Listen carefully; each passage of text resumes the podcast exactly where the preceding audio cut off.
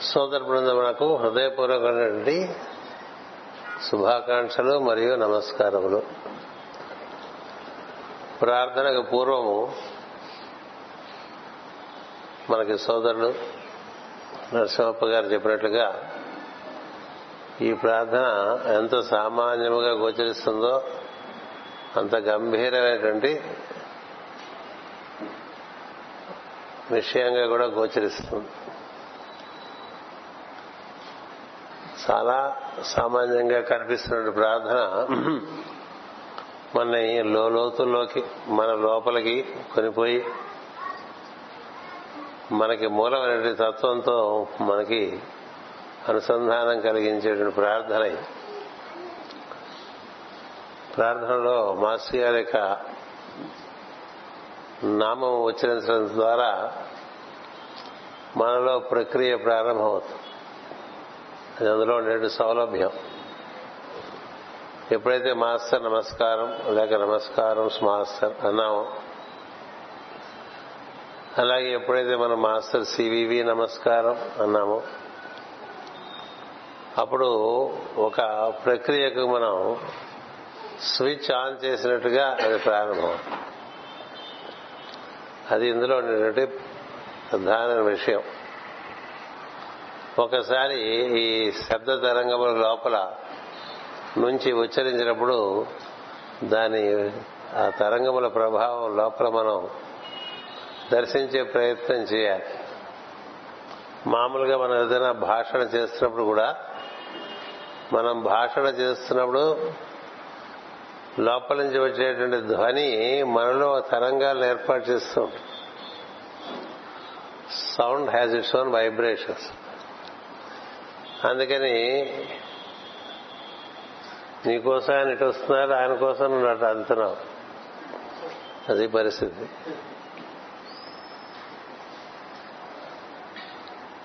అలాగే ఉంటుంది లోకం. మన కోసం గురువుగారు వస్తుంటారు గురుగారి కోసం మనం ఎక్కడెక్కడో దొరుకుతుంటాం కదా? నీ కోసం నేను వస్తే నా కోసం నువ్వు వెతుక్కుంటావేమిట్రా అని? మామూలు మామూలుగా ప్రపంచంలో జరిగేది అది. మనం వెతుక్కుంటూ వచ్చేవాడి గురించి మనం వెతుక్కుంటూ ఉంటాం. అదేంటండి? మనం వెతుక్కుంటూ వచ్చేవాడి గురించి మనం ఎందుకు వెతుక్కోవటం? అని వస్తా. అందుచేత ఈ ప్రార్థన మనం చేసినప్పుడు మనలో తరంగములు ప్రారంభమవుతాయి అది గుర్తుపెట్టుకో. దాన్ని ప్రసారము అంటారు. అదలాగా తరంగములు తరంగములు తరంగములు తరంగ శబ్ద తరంగములు ధ్వని తరంగములు. అది ఎలా ఉంటుందంటే ఒక నిశ్చలమైనటువంటి సరస్సులో ఒక చిన్న బెడ్డ ముక్క వేశాను నిశ్చిత తరంగములు అలా ఒడ్డు వరకు వెళ్ళి మళ్ళీ తిరిగి అలా మళ్ళీ కేంద్రానికి వచ్చి మళ్ళీ ఒడ్డు వరకు వెళ్ళి మళ్ళీ కేంద్రానికి వచ్చి అలా చాలాసేపు జరుగుతూ ఉంటుంది. ఒకసారి అలా వెళ్ళిపోయి ఇప్పుడు ఎప్పుడైనా ఏదైనా తేటాకానికి వెళితే అక్కడ నీళ్ళు చాలా నిశ్చలంగా ఉంటే అందులో చిన్న రాయి మొక్క వేస్తుందని మీకు తెలుసు. వేస్తే తరంగం అలా మీరు ఎక్కడ పడ్డదో అక్కడి నుంచి అంచు వరకు తటాకం అంచు వరకు వెళ్తుంది. మళ్ళీ తరంగములు అలా అలాగ వచ్చేస్తాయి. మళ్ళ వెళ్తూ ఉంటుంది. మళ్ళ వస్తూ ఉంటాయి. మళ్ళ వెళ్తూ ఉంటుంది. మళ్ళ వస్తూ ఉంటుంది. ఇట్లా సంకోచ వ్యాకోచము సంకోచ వ్యాకోచముగా ఏ విధంగా మీకు ఈ తటాకంలో నీరు వర్తిస్తుందో అలాగే ఒక మహావాక్యాన్ని మనం ఉచ్చరించినప్పుడు మన లోపల చక్కని సంకోచ వ్యాకోచములు జరుగుతుంటాయి శబ్దతరంగముల యొక్క ప్రభావం చేత. అది కనీసం పదిహేను నిమిషాలు జరుగుతుందని చెప్పి మాస్టర్ గారు చెప్పారు. అందుకని మొదటి పదిహేను నిమిషాలు నిజానికి కన్నులు తెరిచే పరిస్థితి ఉండదు. ఈ తరంగముల మనలో ఆ విధంగా వర్తిస్తూ ఉన్నప్పుడు కన్నులు మూసుకునటం అనేటువంటిది చాలా సహజంగా ఉంటుంది. ఈరోజు మనకు సాయంత్రం జరిగిన ప్రార్థనలో నలభై నిమిషములు అయినప్పటికీ కూడా ఇంకా తరంగములు సాగుతూనే ఉన్నాయి. అది అదృష్టం. ఒకసారి ప్రార్థన చాలా లోతులో జరిగి మనకి తెలియని స్థితి కలుగుతుంది. అలా తరంగముల్లో మనం తన్మయత్వం చెందుతూ ఉంటాం. ఇలా సంకోచ వ్యాకోచములుగా జరుగుతున్నాయి సార్ దీంట్లో మొత్తం శరీరంలో ఉండేటువంటి సమస్త విషయములు చక్కగా అమరిక చేయబడతాయి. అంటే ఉన్న ప్రజ్ఞల్నే చక్కగా ఒక అయస్కాంతీకరణ చెందినప్పుడు ఏ విధంగా ప్రజ్ఞలన్నీ ఒక పద్ధతిలోకి వచ్చేస్తాయో అలా మనలో ఒక రకమైనటువంటి అమరిక జరిగి శరీరం బాగా తేలిక అవుతుంది. శరీరం తేలిక అవటమే కాదు శరీరం కొంచెం వెచ్చగా ఉంటుంది. మామూలుగా కూడా వేడిగా ఉండదు వెచ్చగా వెచ్చగా ఉంటామంటే అది ఒక రకమైనటువంటి సుఖముగా ఉంటుంది. అలా మనకి ఉన్నప్పుడు ఇంకా అందులోనే ఉండిపోవటానికి మన మనసులో ఉండే ప్రజ్ఞ ఎక్కువ ఉత్సాహం చూపిస్తుంది. మనసు వెళ్ళిపోయి బుద్ధిలో కలిసిపోయింది ఇట్లా చెప్తున్నారు. మనసు వెళ్ళిపోయి ఎక్కడ కలవదు ఇవన్నీ కోశములు. మనోకోశం నుంచి బుద్ధి కోశంలోకి ప్రజ్ఞ ప్రసరి వ్యాప్తి చెందుతుంది. మన శరీరమందు ఉంటుంది ప్రజ్ఞ ఇంద్రియములందు ఉంటుంది మనసులందు ఉంటుంది. ప్రార్థన యొక్క ప్రధానమైనటువంటి ఉద్దేశము. ఈ మనసు నుండి కూడా వ్యాప్తి చెంది ప్రజ్ఞ విజ్ఞానమయ కోశంలోకి ప్రవేశిస్తుంది. దాన్ని మనం నాలుగవ కేంద్రము అనాహత చక్రము అంటాం. అది వాయుస్థానం మనలో మీకు ఉదయం చెప్పాను అగ్ని నుంచి వాయువు. అగ్ని నుంచి వాయువు వాయువు నుంచి తేజస్సు. ఇలా మనకి ఏర్పాటు. అందుకని ఈ ప్రజ్ఞ మాస్టర్ గారి యొక్క మహావాక్యాన్ని ఉచ్చరించగానే క్రమంగా మనలో నుండి మనస్సు ఇంద్రియములు శరీరము వీటి అందే నిమిడిపోయినటువంటి ప్రజ్ఞ అది క్రమంగా తనకి తానుగా సర్దుబాట్లు చేసేసి మని ఊర్ధముఖంగా హృదయానికి పట్టుకెళ్తుంది పట్టుకెళ్తే అక్కడ ఇంకా సంకోచ వ్యాకోచముల యొక్క పరిస్థితికి మరొక రకంగా మారుతుంది అది ఊర్ధ అధోముఖములుగా మారు. ఊర్ధము అధస్సు. గాలి పీలుస్తుంటే దివ్య ప్రజ్ఞ మనలోకి ప్రవేశిస్తున్నట్టుగా ఉంటుంది. గాలి వదులుతుంటే ఏ ప్రజ్ఞ అయితే మనలోకి ప్రవేశించిందో ఆ ప్రజ్ఞ మన తోడుకుని ఇంకా ఊర్ధ్వంగా తీసుకెళ్తున్నట్టుగా ఉంటుంది. ఒక ఉచ్ఛ్వాస ద్వారా ఆ దైవం మనలో ప్రవేశిస్తూ ఉంటాడు. దైవం అనండి బ్రహ్మం అనండి మాస్టర్ అనండి మీకు ఏ పేరు ఇష్టమైతే ఆ పేరు పెట్టుకోండి. ఇక్కడ మాస్టర్ అంటారు. కదా? మనం బయట వ్యాప్తి చెందినటువంటి వాయువుని ఇలా మనలోనికి అందుకుంటూ ఉంటాం ఉచ్ఛ్వాస ద్వారా. దాని నిండా దైవీతత్వం మనలో ప్రవేశిస్తుంది. మనకి వేదం ఏం చెప్తుందంటే దైవము మనలోనికి ప్రవేశించడమే ఉచ్ఛ్వాస. దైవములోనికి మనం ప్రవేశించడమే నిశ్వాస. దైవము మనలోకి ప్రవేశ ఆయన ఆయన నిశ్వాస మన ఉచ్ఛ్వాస అని చెప్తారు. దైవం యొక్క నిశ్వాస మన ఉచ్ఛ్వాసం. మన నిశ్వాస మనం మళ్ళీ దైవంలో చేరేటువంటి ప్రక్రియ. అది జరుగుతూ ఉంటుంది. ఇలా జరుగుతున్నప్పుడు మనకు ఊర్ధ అధోముఖములుగా హృదయం నుంచి ఈ పాలభాగం వరకు పాలభాగం నుంచి హృదయం వరకు లేదా సహస్రారం వరకు ఎవరెవరి యొక్క స్థితిని బట్టి వారికి అలా మన ప్రజ్ఞ వ్యాప్తి ఎలా చదువుతూ ఉంటుంది. మళ్ళీ దిగి వస్తుంటుంది మళ్ళీ వ్యాప్తి చెందుతూ ఉంటుంది మళ్ళీ దిగి జరుగుతూ ఉంటుంది. ఇలా జరగడంలో మనం చూడండి ధర్మామీటర్లో పాదరసం ఏ విధంగా అలా పైకి వెళ్తూ ఉండి మళ్ళీ టెంపరేచర్ తగ్గగానే కిందకు వచ్చినట్టుగా. ప్రజ్ఞకి వ్యాప్తి కలుగుతుంది మాస్టర్ గారు యోగంలో ఆయన చెప్పింది అంటే ఈ యోగంలో నీకు వ్యాప్తి తప్ప ఒక లోకం నుంచి ఇంకో లోకంలోకి మార్పు కాదన్నారు. ఇంకా బుక్ మాస్ వారు చెప్పిన పుస్తకంలోనే ఉంది అది. వ్యాప్తినిస్తాను నువ్వు ఊర్ధ్వలోకముల్లోకి ప్రవేశించిన అధోలోకం యొక్క స్పృహ పోదు. స్పృహ పోదు అంటే భౌతికం నుంచి సత్యలోకం వరకు భూలోకం నుంచి సత్యలోకం వరకు కూడా వ్యాప్తి జరిగినప్పుడు నువ్వు భూలోకంలోనూ ఉంటావు సత్యలోకంలో ఉంటావు ఈ మధ్య లోకాల్లోనూ ఉంటావు. దానికే వారి ఆంగ్లంలో ఏం చెప్పారంటే simultaneous existence in all the places ఇది వ్యాప్తి సూర్యకిరణం ఉందనుకోండి సూర్యుడి నుంచి భూమిని చేరే లోపల దారంతా కూడా ఉంది ఆ కిరణం. కదా? సూర్యుడి దగ్గర మొదలైన కిరణం సూర్యుని ఎందు ఉంది దారి అంతా ఉన్నది భూమి చేరింది. దాని వ్యాప్తి అంటారు. అలా వ్యాప్తి చెందితే దాని అశ్వము అంటారు. అశ్వత ఇది గమన అశ్వ అని చెప్పి మనకి అశ్వానికి నిర్వచనం. అందుకే సూర్యకిరణాన్ని ఒక అశ్వంతో పోలుస్తారు గురంతో పోలుస్తారు. అలాగే మహాత్ముల ప్రజ్ఞ కూడా అట్లా వ్యాప్తి చెందుతుంది. మీకు ఉదయం చెప్పారు మహాత్మ గురించి వారు ఒక చోట కూర్చున్న ఒక పాండిచేరిలో కూర్చున్నా రమణాశ్రమంలో కూర్చున్నా అరుణాచలంలో కుంభకోణంలో కూర్చున్నా షిరిలో కూర్చున్నా లేకపోతే దక్షిణేశ్వర దేవాలయంలో కూర్చున్నా. ఎక్కడ కూర్చున్నా అక్కడి నుంచి సమస్తంలోనికి వ్యాప్తి చెందడం అనేది అలా జరుగుతుంది. ముందు శరీరంలో వ్యాప్తి జరగాలి. ఈ వ్యాప్తి జరగడానికి మనకి ప్రార్థన చక్కగా వినియోగపడు ఈ వ్యాప్తి జరుగుతున్నప్పుడు మన శరీరంలో ప్రజ్ఞలను కూడా రీఅరేంజ్ చేయబడతాయి. దాన్ని అడ్జస్ట్మెంట్స్ అంటారు. దాన్ని సర్దుబాట్లు అంటారు. మనలో మనకి చాలా సర్దుబాట్లు జరుగుతూ వస్తూ ఉంటాయి. ఈ ఇల్లుని బాగా బాగు చేస్తారు. ఈ శరీరం అనేటువంటి గృహమును చక్కగా రకరకాలుగా రిపేర్ చేసి ఇందులోకి బాగా గాలి వచ్చేట్టుగాను కాంతి వచ్చేట్టుగాను సుఖముగా ఉండేట్టుగాను తయారు చేస్తారు ఏం చేద్దంటే వచ్చిన ప్రతిసారి దీన్ని బాగు చేసే వెళ్తూ ఉంటాడు ఆయన.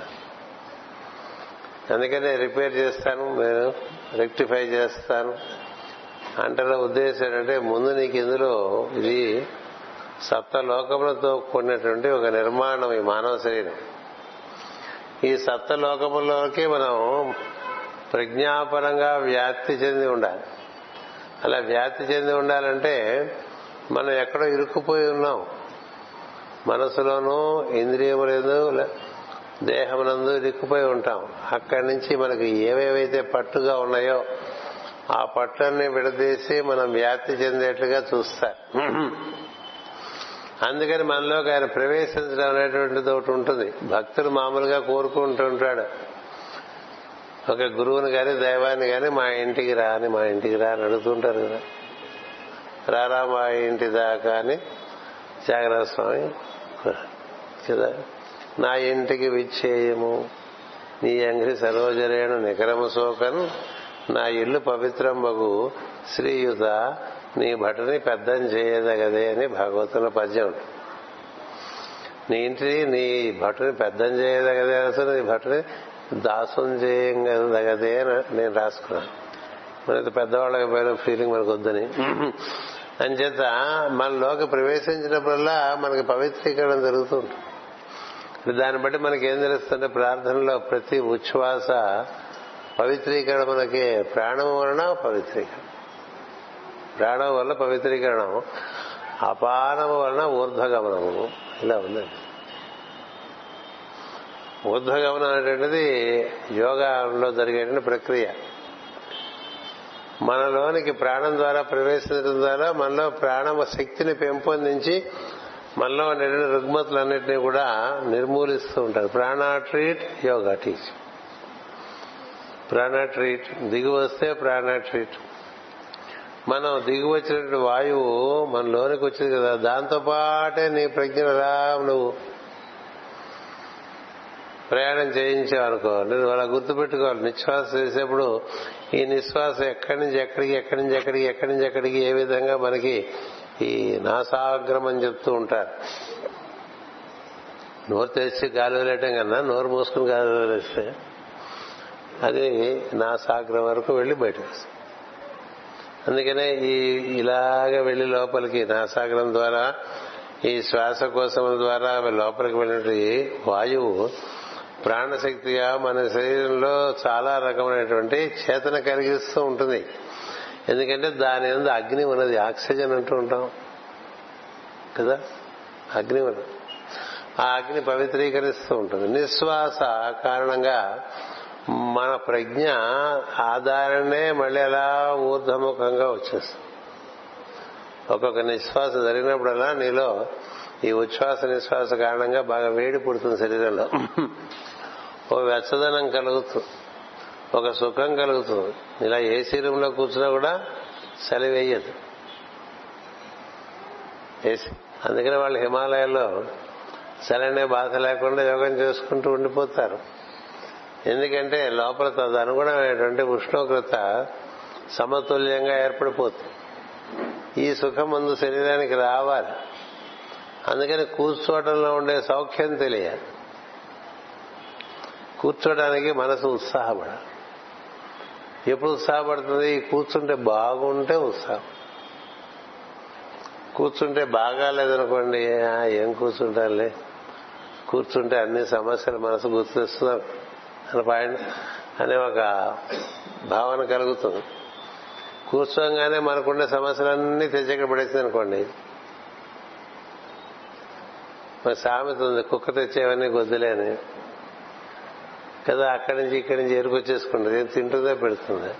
గుద్దులేని తింటుంది కుక్క తిందో అలాగే మనసు ఊరికే అలా కూర్చుంటే idle man's mind is devil's workshop అని ఉండేటువంటి సమస్య అన్నీ పోగేస్తుంది అక్కడ. అందుకని మాస్టర్ గారు ఏమన్నారంటే కన్నులు మూసుకుని లోపల ఏం జరుగుతుందో చూడరా అని. లోపల ఏం జరుగుతుందో చూడు లోపల ప్రక్రియ జరుగుతూ ఉంటుంది. ఏమిటా ప్రక్రియ? శ్వాస. ప్రతి ప్రాణి ఎందు శ్వాస అనే ప్రక్రియ అహోరాత్రములు జరుగుతూనే ఉంటాయి కదా. అహోరాత్రులు నీ ఎందు నీతో సంబంధం లేకుండా జరుగుతున్నటువంటి శ్వాస ప్రక్రియ ఎందు నీ మనసు నిలిచిందనుకో అప్పుడు నీకు సమస్య లేదు మనసు ఉండదు. మనసు మనటే టైం. ఒక ఒక అంశం అది ఆసక్తి కలిగి ఉన్నప్పుడు రెండో అంశం దగ్గరికి రాదు అప్పుడు.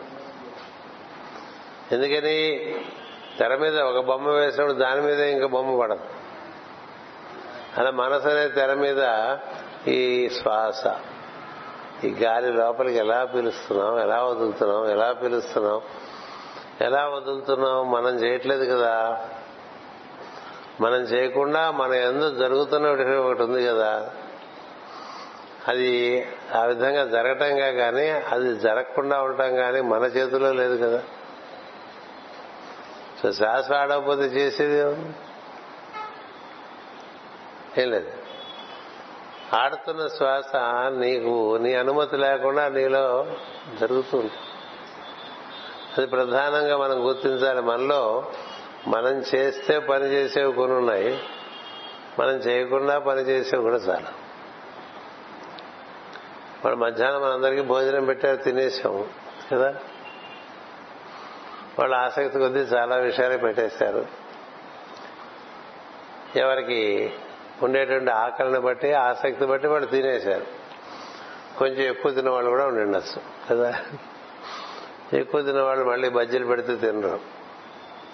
ఏమి బజ్జీలు తినలేదు అని అడిగితే మధ్యాహ్నం ఎక్కువైందంట కదా? ఇది తినేసే బాగుంది తిన తర్వాత ఏం జరుగుతుంది లోపల ఇది తెలుసా? నీ లోపలే. మనం పొద్దున్న తినేస్తాం మధ్యాహ్నం తినేస్తాం రాత్రి తినేస్తాం. తింటాం వరకు మనకు తెలుసుంది అది గొంతు దిగి లోపలికి వెళ్ళిన తర్వాత అది ఇంకా ఏం జరుగుతుందో నువ్వు ఎప్పుడైనా గమనించావా? ఏది? నీ జీర్ణాశయంలో కానీ అక్కడి నుంచి నీ కాలయం ఇచ్చేటువంటి సహకారం కానీ అక్కడి నుంచి చిన్న ప్రేవుల్లో అది జీర్ణం చేసుకునే పద్ధతి. జీర్ణాశయంలో జీర్ణం చేసుకుంటుంది. చిన్న ప్రయోగంలో జీర్ణం చేసుకుంటుంది. అలా జీర్ణం చేసుకుని చేసుకుని చేసుకుని శక్తినంతా శరీరానికి అందిస్తూ చివరికి పెద్ద ప్రజల ద్వారా ఇంకా పనికిరాని విషయాన్ని బయటకు వదిలేసేంతా నువ్వేమన్నా చేస్తున్నావా? ఏం చేయట్లేదు నువ్వు చేస్తున్నావు?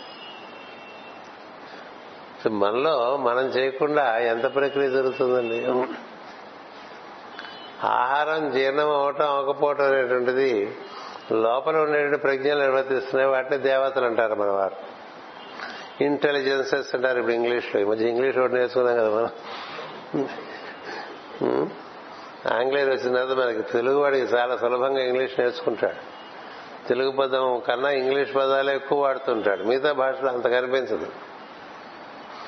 మనం తెలుగులో సగం పైగా ఇంగ్లీష్ ఆంగ్ల పదాలే. అది దురదృష్టం అది వేరే సంగతి. ఇప్పుడు ప్రస్తుతమైన విషయం ఏంటంటే ఈ లోపలికి వెళ్ళింది ఈ విధంగా ఇన్ని రకాలుగా చేస్తుంది. అది అలా జరగకపోతే నువ్వు ఇబ్బంది పడతావు? అలా జరిపిస్తున్న ప్రజ్ఞ ఒకటి. అలాగే మనలో ఈ అదంతా ఈ భాగంలో ఉదర వితానం కింద భాగంలో జరిగే కార్యక్రమం. ఈ ఉదర వితానం పైన జరిగే కార్యక్రమం ఈ గాలిని పిలవటం. గాలి పీల్చడం గాలి వదలటం గాలి పీల్చడం గాలి వదలటం. దానికి కూడా నాసా పుటంలో అది ప్రాణవాయువుని అందుకునేట్టుగా ఏర్పాటు కదా? ప్రాణవాయువుని అందుకునేట్టుగా ఏర్పాటు.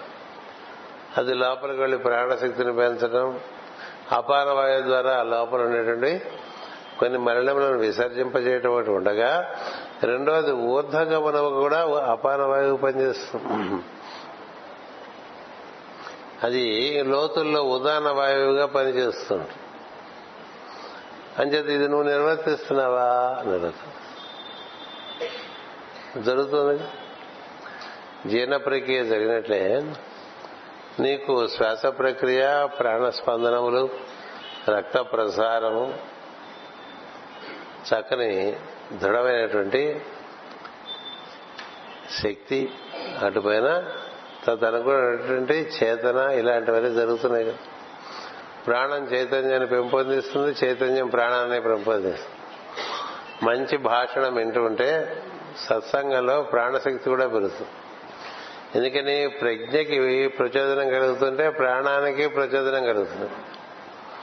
ప్రాణానికి ప్రచోదనం కలుగుతుంటే అది ప్రజ్ఞను కూడా ప్రచోదనం కలిగిస్తుంటుంది. అట్లా ఓదానికి ఒకటి ఓదానికి ఒకటి చక్కగా జలిమిగా రెండు ఒకటేమో అగ్ని రెండవది వాయువు. వారిద్దరూ కలిసి పని చేసుకుంటూ ఉంటే మనకి వ్యాప్తి చాలా కలుగుతుంది. అది ఉదయం మీకు పరిచయం చేశారు. మనలో మనకి వ్యాప్తి. అది మాస్టర్ గారు ఏం చెప్పారంటే నేను నిర్వర్తిస్తాను మీకు మీరు కూర్చోని మీరు కూర్చుని లోపల ఏం జరుగుతుందో గమనించి మీరేం చేయదు మీరు కూర్చో. గమనించండి be an observer be a witness అంటారు. నీ లోపల జరుగుతుంది నువ్వు గమనిస్తూ ఉండు. నీ లోపల జరిగిన శ్వాస నువ్వు గమనిస్తూ ఉన్నావు గమనిస్తూ ఉంటే అది ఎన్ని రకాలుగా మనలో సర్దుబాట్లు చేస్తుందో తెలిసే పరిస్థితి ఉంటుంది ఎప్పుడంటే మనకి అగ్ని వాయువు రెండు చక్కగా అనుసంధానం జరుగుతాయి లోపల. మనకి ఉదయం చెప్పాను ఉదర విధానం క్రింది భాగంలో అగ్ని. ఉదరం నుంచి కింది భాగంలో ఎక్కువగా ఉంటుంది. స్ప్లీన్ అనేటువంటి సెంటర్ నుంచి మనకి చాలా శరీరంలో కావాల్సిన వేడంతా వస్తుంది. యోగ శాస్త్రంలో స్ప్లీన్ అనేటువంటి అంగానికి చాలా ఎక్కువ ప్రాధాన్యత ఉన్నది. వైద్య శాస్త్రంలో అదేం లేదు దానివల్ల ఏం ప్రయోజనం లేదని చెప్తూ ఉంటారు. స్ప్లీన్ వల్లే మన శరీరంలో ఉష్ణోగ్రత చక్కగా నిర్వర్తింపబడుతుంది. సమా శీతోష్ణ స్థితి శరీరంలో ఏర్పడుతుంది. చలికాలం ఒళ్ళు కొద్దిగా వెచ్చగా ఉంచడం వేసంకాలంలో ఒళ్ళు చలపరచడం మనకు లోపల ఉండేటువంటి పరిస్థితులు బయట వాతావరణానికి అనుగుణంగా లోపల మార్పులు చేస్తూ ఉంటుంది. అది మనలో వేడిమిని రెగ్యులేట్ చేసేటువంటి అంగం. అది మనకి ఉదర విధానం కింద ఉంటుంది. అలాగే ఉదర విధానం పైన మనకి వాయు ప్రక్రియ ఉంటుంది. మనం బాగా శ్వాసను గుర్తించడం అనేటువంటి చేసి దాంతో అనుసంధానం చెందుతూ మన ఎందు వాయు ప్రక్రియ బాగా జరుగుతుంటే వాయువు వల్ల అగ్ని ప్రచోదనం ప్రజ్వలిస్తుంది. ఓ నిప్పు కణిక వేసి కుంపట్లో ఇలా విసురుతూ ఉంటే అందులోంచి జ్వాల రాదండి. అన్ని అన్ని బొగ్గు బొగ్గులు అంటుకుని జ్వాల కూడా వస్తుంది కదా. అలా విసిరేవాళ్ళం పూర్వకాలం. ఇప్పుడు స్టవ్ వచ్చినది మనకు తెలియదు కదా పక్కింటి నుంచి ఓ బొగ్గు కణం తెచ్చి కణకణలాడుతున్న బొగ్గు మన కుంపట్లో ఒకటి వేస్తే అది మొత్తం బొగ్గులన్నింటినీ మండించేస్తుంది. కదా. ఇంకా విసిరామనుకోండి త్వరగా అంటుకుంటుంది. అలాగే ఈ వాయువు మన దేహంలో ఉన్నటువంటి సహజంగా ఉన్నటువంటి వేడిమిని దానికి తోడ్పాటు చేసి అగ్నికి వ్యాప్తి కలిగిస్తుంది. యోగ ప్రక్రియ. శరీరంలో ఉండే వేడిమి ఈ ప్రాణము అపానము కార్యక్రమంలో ఏర్పడేటువంటి వేడిమి ఈ రెండు కలిస్తే అప్పుడు మనలో ఒక రకమైనటువంటి జ్వాల లాగా మూలాధార నుంచి సరాసరి ఆజ్ఞకు లేక సరాసరి అనాహతమునకు ఒక రకమైనటువంటి ఉద్ధారణం జరుగుతుంది. ఉద్ధారణం జరుగుతుంది. జరిగినప్పుడు నీకేం జరి- తెలుస్తుందంటే నీకు ఇంతకు ముందు తెలిసే విషయాల కన్నా ఇది వరకు నీకు తెలియనివి ఇప్పుడు నీకుగా సరాసరి తెలిసేవి కొన్ని జరుగుతూ ఉంటాయి. నీకు ఆశ్చర్యం వేస్తుంది. అందుకని మాస్టర్ గారు ఏం చెప్పారంటే ప్రార్థనలో నోట్బుక్ పెట్టుకుని ప్రార్థనగానే నీకు వచ్చిన భావాలు రాసుకోమని చెప్పారు. ఎందుకంటే నీకు మామూలుగా సగటుగా జీవితంలో కలిగే భావాల కన్నా అతీతమైన భావములు కొన్ని నీకు అంది వస్తుంటాయి. అవి అంతకన్నా మించిన లోకాల నుంచి వచ్చేటువంటి భావనలు సూచనలుగా వస్తుంటాయి. దాన్ని మనం ఎలక్ట్రికల్ హింట్ అంటూ ఉంటాం. హింట్స్ వస్తూ ఉంటాయి. ఇలా చేసుకో అలా చేసుకో. ఆ పుస్తకం చదువు. ఇలా ఉంటాయి. లేదా ఒక పుస్తకంలో ఉన్న విషయం ఆయనే సూక్ష్మంగా వివరించేస్తారు. తర్వాత నీకు నీ దైనందిన జీవితంలో నీకు ఆ పుస్తకం తారసపడటం ఆ పుస్తకంలో మనం ఒక అంశాన్ని తీస్తే అప్పటికే మనకి ఇది ప్రార్థనలో తెలిసిన విషయంగా ఉంటుంది. ఇట్లా ఉంటాయి. ఇవి మనకి చెప్పే కదా మనోలోకంలోంచి విజ్ఞానమయ లోకము లేక మణిపూరకం నుంచి హృదయమునకు జీవుడు ఈ విధంగా అగ్ని వాయువు ఆధారంగా వ్యాప్తి చెందితే జరిగేటువంటిది. అప్పటి నుంచి కార్యక్రమం ఇంకొక రకంగా ఉంటుంది. ఎన్నెన్నో విషయాలు తెలియపరుస్తారా మీకు? చదవగలిగితే చదవగలిగితే చదవలేరు. బుక్ ఆఫ్ రిచువల్స్ అనే పుస్తకం చదవండి. అందులో చెప్పిన విషయాలు వేదంలో ఉండే రహస్యములన్నీ అందులో చెప్పారు. బుక్ ఆఫ్ రిచువల్స్ అంత సులభంగా కొరుకుడు పడదు. పుస్తకం అలమరలో ఉండొచ్చు. ఏదో ఒకటి అలా పేజీ చూసి ఉండొచ్చు. అలాగే స్పిరిచువల్ ఎస్ట్రాలజీ అనే పుస్తకం. అలాగే స్పిరిచువల్ సైకాలజీ అనే పుస్తకం. అలాగే మాస్టర్ సివివి గారికి ఇప్పుడు ఇందాక నరసింహప్ప గారు చెప్పినటువంటి అక్కల్ట్ మెడిటేషన్స్ అని మనం చేస్తున్నాం. అవన్నీ అలాగే వచ్చాయి ఆయనకి. ఆయన ఏమైనా హీబ్రూ చదువుకున్నారా? అందులో రహస్యాలు చెప్పారు. ఈజిప్షియన్ గ్రంథాలు చదివారా? అందులో రహస్యాలను వివరించారు అందులో. మయుల నాగరికతలు కూర్చున్న ధ్యానాలు ఉన్నాయి. వేదాన్ని కూర్చుని ధ్యానాలు ఉన్నాయి.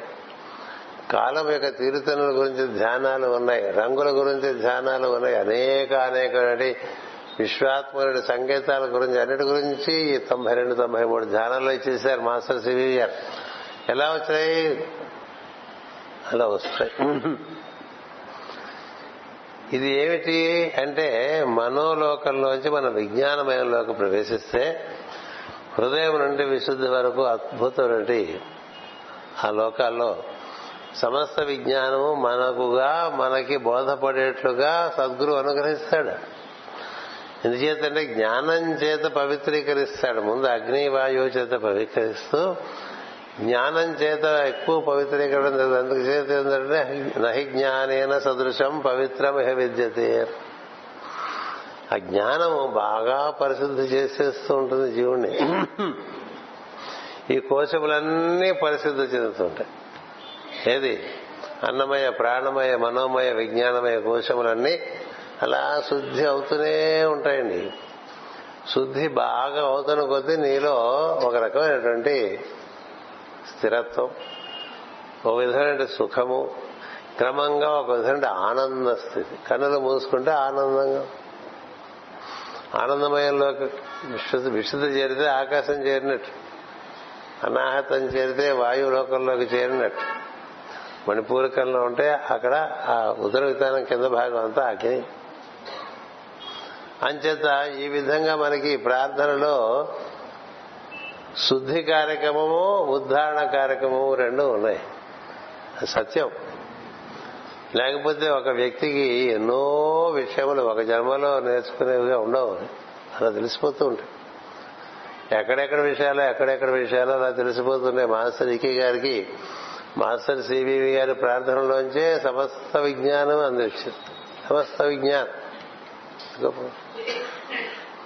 ఇప్పుడు నేను చెప్పిన మూడు పుస్తకాలు చూడండి మీకు ఏమర్థమైందో నాకు చెప్పండి. అంత సులభంగా ఉండదు అది. ఎందుకు అర్థం అంటే నువ్వు కూడా కొంచెం విజ్ఞాన లోకముల యొక్క పరిచయం అవుతూ ఉండే ఆ పొలిమూరంలో ఉంటే కాస్త మనకి ఆ స్పర్శకు అర్థం అవుతాయి లేకపోతే అర్థం కావు. ఎందుకు చెప్తున్నానంటే ఈ మాస్టర్ సివివి యోగమునందు నిన్ను ప్రతి కోశము శుద్ధి చేసి ప్రతి కోశమును పరిపూర్ణము చేసి అంతకు మించిన కోశంలోకి ప్రవేశపెడుతూ ఉంటారు. అందుకని నీ లోపల ఈ దేహం అనేటువంటిది ఈ శుద్ధి జరగడం చేత క్రమంగా కాంతివంతంగా తయారవుతూ ఉంటుంది శరీరం. అంతకుముందు దేభ్యంలాగా ఉండేవాడు ఇప్పుడు విరిగిపోతూ ఉంటాడు. దేభ్యం అంటే మీకు తెలుస్తుంది లేదు సిబ్బి అంటారు. సిబ్బి అంటే బాగా తెలుసు. ఎందుకంటే అది పాత్ర పొయ్యి మీద పెట్టినప్పుడు కిందంతా మాడిపోతుంది కదా పైన పదార్థం ఉడుకుతుంది. అది మసి మసి పట్టేస్తే దాన్ని సిబ్బి అంటారు. ఇట్లా మసి పట్టి ఉన్నటువంటి జీవుడికి మసి అంతా వదిలించేస్తారండి. కాంతివంతంగా. ఇది వరకటి కన్నా మన చుట్టూ ఉండేవారే మన బంధుమిత్రులు కుటుంబంలో సభ్యులు కానీ మీలో కొంచెం జరుగన్న కాంతి పెరిగిందండి ఎందుకని? శుద్ధి అవుతుంది బట్టి కాంతి పెరుగుతుంది. శుద్ధి కాకపోతే కాంతి ఉండదు. కదా? మన రూపంలో ఉండే అందంతో సంబంధం లేకుండా ఒక కళ వస్తుంది. ఇవి మనకి తూనికలు. అంటే నీకు యోగం జరుగుతుందా లేదా అనేది తూనిక ఏమిటంటే అంతకు ముందు కన్నా వికారంగా తయారైపోతున్నావు అనుకో ఇదేంటంటే ఇలా అయిపోయారంటే యోగం ఏం జరగట్లేదు. కాంతివంతంగా తయారయ్యారనుకోండి ఎంతగా కాంతివంతంగా తయారవడమే కళగా గోచరిస్తుంది. ఇతరులకు ఆకర్షణీయంగా ఉంటారు. మీ రూపంలో అందం లేకపోవచ్చు మీ ఎందు ఆకర్షణ ఉంటుంది. ఆకర్షణ. అంతేకాదు మీ భాషణ యొక్క తీరు మారిపోతుంది. తీరు మారి ఇది వరకు మీరు మాట్లాడే విధానానికి ఇప్పుడు మీరు మాట్లాడే విధానానికి మార్పు వచ్చేస్తుంది. కంఠ ధ్వనిలో మార్పు వస్తుంది. కంఠ నుంచి వ్యక్తమయ్యే భాషణమునందు కూడా పదముల యొక్క ఎన్నిక చాలా మారిపోతుంది. అలా ఎలా పడితే అలా మాట్లాడటంగా ఉండదు భాషణం. ఒక ప్రవచనం చేస్తున్నా అది చక్కని సెలయేరులాగా ప్రవహిస్తున్నట్టుగా ఉంటుంది తప్ప ఏదో కొట్టినట్టు తిట్టినట్టు తన్నట్టు ఉండదు. ఉద్వేగం ఉండదు ఉత్తేజమే ఉంటుంది. చాలా మంది భాషణ చేస్తుంటారు ఎంతో ఉద్వేగం ప్రదర్శిస్తుంటారు కదా. అలా ఉరుములు మెరుపులు మెరుస్తుంటే దడదడ దడదడ పదాలు పడిపోతుంటే అంతా అయిపోయిన తర్వాత ఏమి చెప్పాడు అంటే విన్నవాడికి ఏం చెప్పాడు ఒక పెద్ద వర్షం పడి వెలిసినట్టుగా ఉంటుందండి. అదో పద్ధతి. అట్లా ఊపేశాడు వాడు అంటారు ఊపేయకూడదు. ఏంటి ఊపిస్తే అందుచేత అలా భాషలో మార్పు. అంతేకాదు మీ నీ నీ ప్రవర్తనలో మార్పు. నువ్వు ఎక్కడ పడితే అక్కడ తిరగవు ఇప్పుడు. అవసరం ఉన్న చోటుకే వెళ్తావు. అవసరం లేకుండా వాడింటికి వెళ్ళి వీడింటికి వెళ్ళి ఇంకోళ్ళ ఇంటికి వెళ్ళి మనలాగూ అదే కుసే గడదు మేసే గడదని చెరిపిందని ఈ పని పని లేని వాడు పని ఉన్నవాడు కూడా వెళ్ళి వాళ్ళ ఇంటికి వెళ్ళి వాడిని పని చేసుకోకుండా అక్కడ కబుర్లు చెప్తూ కూర్చున్నాను అనుకో వీడు ఎప్పుడు వెళ్ళిపోతాడా అన్నట్టుగా మీరందరూ ముళ్ళపూడి వెంకటరమణ బుడుగు పుస్తకం చదివారేమో? అన్ని పాత అప్పుడు చాలా సున్నితంగా ఉండేది హాస్యం. ఇంట్లోంచి కూరాడు వస్తాడు. తండ్రి ఏమో ఎవరో ఊళ్ళో వచ్చినంత మాట్లాడుతున్నాడు. వాడు వచ్చి అలా నిలబడతాడు తండ్రి దగ్గర. ఏరా ఇలా వచ్చాడంటే అమ్మాడు గమ్మాడుదే వచ్చిన దరిద్రుడు ఎప్పుడు వెళ్ళిపోతాడో కనుక ఇట్లా మనం అక్కడ కొంత కొంతమంది ఇళ్ళకి మనం వాళ్ళతో మనకి అవసరం మనతో వాళ్ళకి అవసరం దాన్ని బట్టి క్లుప్తంగా ఉండకుండా అలా మనం ఎక్కేసాం అనుకోండి అయితే అలా ఊరికే బజార్లో తిరుగుతున్నాం అనుకోండి. ఎందుకు ఊరికే బజార్లో? ఊరికే బజార్లో తిరిగే ఊరకొక్కలు. కదా? అలా ఊరికే బజార్కి వెళ్ళి వస్తారంటాడు ఇంట్లో ఎందుకు? ఊరికేం చెప్పాను కదా అని కోపడతాడు పైగా. ఆదివారం కూర్చున్నాడు పొద్దున్న పేపర్ చదివేస్తాడు ఇంకా చదవాల్సిందే లేదు.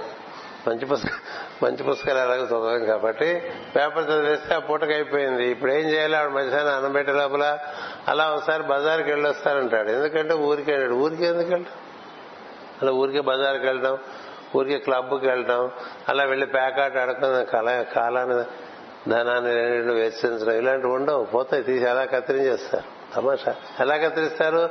నీకే వెళ్ళబుద్ధి కాదు. నీకే వెళ్ళబుద్ధి. ఏమండి ఇదివరకు క్లబ్కి వెళ్ళేవారికి ఇప్పుడు మానేశారే అంటే ఏమిటో వెళ్ళబుద్ధి కావట్లేదు. చాలా సంతోషం. ఇంటోడు కదా? అలా ఊరికి ఆ సినిమా కనబడ్డ ప్రతి సినిమాకి ఫస్ట్ షోకి ఎంత డబ్బైనా ఖర్చు పెట్టి వెళ్ళేవాళ్ళు చాలా మంది ఉన్నారు. అలా వెళ్ళారు యోగ సాధకులు. వెళ్తారా? మహేష్ బాబు సినిమా వచ్చిందనుకోండి ఊళ్ళో నాకు ప్రపంచం బాగానే తెలుసు. బాగా తెలుసు. ఇంకా ఆ సినిమాకి ఫస్ట్ షోకి వెళ్ళడానికి మొట్టమొదటి వేసే తెర మీద పెట్టే మొదటి బొమ్మ మనం చూడాలి. చూడటం ఎందుకు చూడాలి? తర్వాత చూడొచ్చుగా? దానికి అది మూడు వేలు ఐదు వేలు ఉంటుంది టికెట్. కొనేస్తాడు. గొప్ప. ఏమైంది? కాలిపోయింది డబ్బు. ఇట్లా సినిమాలకి క్లబ్బులకి ఊరికే అట్లా బజార్లో తిరగటం ఊరికే అట్లా పార్కులో ఏది ఊరికే అనేది ఏమి ఉండదు. కర్తవ్యం మేరకే తిరిగేట్టుగా తయారు చేస్తాడు. ఇలా మనకి లోపల నుంచి మనకి ఒక నియతి నేర్పుతారు. నీతి నేర్పుకుంటూ ఆహారము వ్యవహారము విహారము భాషణము అన్నిట్లోనూ మార్పు వస్తుంది తమాషగా. అంతకు ముందు ఉండేటువంటి పరిస్థితి నుంచి ఇప్పుడు చాలా మెరుగైన పరిస్థితుల్లోకి వస్తూ ఉంటాం. ఇవన్నీ మనం గమనించడానికన్నా ముందు మన పరిసరాల్లో ఉండేవాళ్ళు గమనిస్తారు. అంతకుముందు నువ్వు తినే విధానం ఇప్పుడు తినే విధానం మారిపోతుంది. అంతకుముందు నువ్వు ప్రాతకాలం లేవలేని వాడు ఇప్పుడు లేస్తూ ఉంటావు. మొదట్లలో యోగాలో చేసినప్పుడు మాస్టర్ గారి ఆరు గంటలకు ఎందుకు పెట్టాడు ప్రార్థన? ఏడు గంటలకు పెడితే బాగుండదు కదా అనిపించేది. ఎందుకని మనం ఆ రోజులు ఆరు గంటల వరకు పడుకునేవాళ్ళం కాబట్టి ఇప్పుడు ఆరు గంటలకు బట్టలో ఉండే సౌలభ్యం తెలుస్తుంది. ప్రపంచంలో పూర్తిగా లేవకముందే మనం లేస్తే మనం ప్రార్థన బాగా చేసుకోవచ్చు. మనం పది గంటలకు ప్రార్థన పెట్టుకున్నాం అనుకోండి ఊరంతా మేలుకున్న తర్వాత అప్పుడు ఇంకేం ప్రార్థన చేస్తావు? ఫోన్లు వస్తూ ఉంటాయి మనుషులు వస్తుంటారు వాళ్ళ తొందర ఉంటూ ఉంటుంది. అప్పుడు ఏం చేస్తావు ప్రార్థన? దానికి దాని సమయాన్ని ప్రకారం మరి దాన్ని అనుసరించడంగా ఉంటుంది. ఇలా మార్పు నిర్దిష్టంగా మనలో వస్తుంటుందండి. అనావశ్యకమైన విషయములన్నీ క్రమంగా తొలగింపబడతాయి. ఆవశ్యకమైన విషయములకు సమయం మిగులుతుంది. ఒకటి రెండవది జీవితం బాగా సంగ్రహంగా తయారవుతుంది. క్లుప్తంగా తయారవుతుంది. సింప్లిఫై అయిపోతుంది. ఏం చేత నీకు ఇప్పుడు ఏ కాలం అయితే ప్రస్తుతం ఆ విధంగా రక్షింపబడిందో అది సద్విషయములకు వినియోగం చేసుకోవడానికి వీలుగా ఏర్పడుతుంది. సద్గ్రంథ పఠనము సత్సాంగత్యము ఇలాంటి విషయాల్లోకి ప్రవేశించడానికి అదే కాలాన్ని వినియోగించుకోవటంగా జరుగుతుంది. సొళ్ళు కబుర్లు బాగా తగ్గిపోతాయి. అలా ఇంట్లో ఎప్పుడు అక్కర్లేకుండా టెలివిజన్ మోగించుకుంటూ దాని దగ్గర అట్లా మనం వసీభూతులమై పడి ఉండేటువంటి పరిస్థితి ఉండదు కదా? సాయంత్రం పూట మీరు ఎవరింటికైనా వెళ్తే ఎనిమిది గంటల తొమ్మిది ఇంటిల్లి బాధ అలా గుడ్లా పొగించి ఆ టెలివిజన్ పక్క చూస్తుంటారు. అలా పదకొండింటి వరకు అన్నం తినక ముందు చూస్తారు రాత్రి అన్నం తిన తర్వాత చూస్తారు. నిద్ర వచ్చేస్తుంటుంది అయినా సీరియల్ అవ్వదు కదా. ఏ ఏ సీరియల్ పదకొండు లోపల అవ్వదు. అవుతుందా? అలా పదకొండు పన్నెండు గంటల వరకు అది చూసేసి పడుకుంటే ఆ భావములతోనే నిద్రలోకి వెళ్తావుగా? ఇంకా నీకు నిద్ర నీకు ఏం ఉపకరిస్తుంది?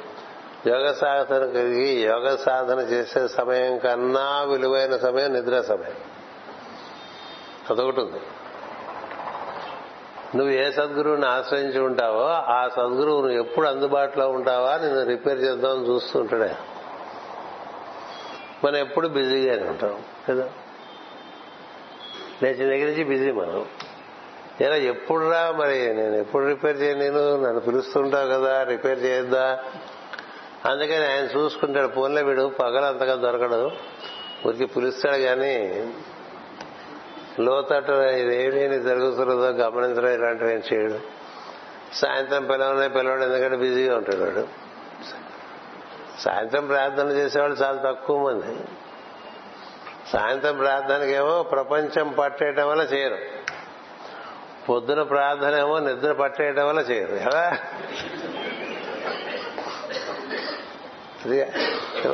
అంటే మనం గురువు గారి దృష్టితో చూస్తే ఆయనకు చాలా ఇబ్బందులు ఉన్నాయి మనతో.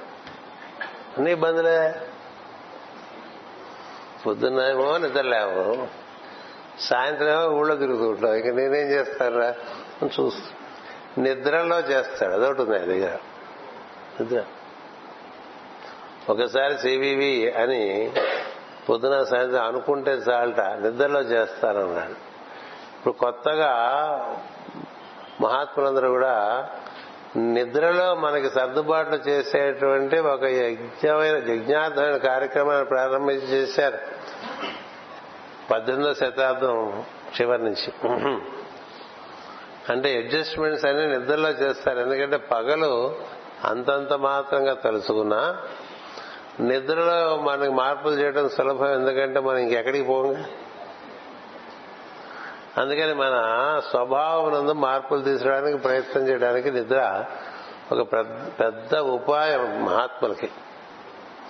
మనం నిద్రను కూడా పాడు చేసుకున్నాం అనుకోండి అంటే నిద్రలోకి వెళ్ళే విధానం ఒకటి ఉంది. నిద్రలోకి వెళ్ళటం అంటే మీరు దేవాలయంలోకి వెళ్తున్నట్టుగా భావం చేయాలి బెడ్రూమ్లోకి వెళ్తే. ఎందుచేత? నిద్రలో నీవు నీ లోపలికి వెళ్ళిపోయి అక్కడి నుంచి బయటికి వెళ్ళిపోతావు. శరీరంలో ఉండవు. మన స్వప్నములే దానికి పెద్ద నిదర్శనం మన శరీరంలో ఉండమని తెలియటానికి. ఎక్కడెక్కడికో పోతుంటావు ఎవరెవరినో కలుస్తుంటావు. ఎలా వెళ్ళా? నీకు తెలిసి వెళ్ళావా శరీరంలోంచి? ఎవరు తీసుకెళ్ళారు శరీరంలోంచి?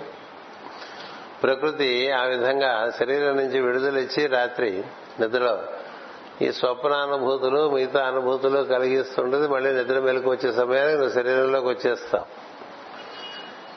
అందుచేత సద్గురు ఏం చేస్తారంటే నిద్రలో మనకి చక్కని సర్దుబాట్లు చేయటానికి ప్రయత్నం చేస్తూ ఉంటాడు. అందుకని తలాపి తూర్పుగాను దక్షిణంగాను పడమరగానో పెట్టుకుని దైవస్మరణ చేసి నిద్రలోకి వెళ్ళమని చెప్తారు. గురుస్మరణ చేసి నిద్రలోకి వెళ్ళమని చెప్తారు.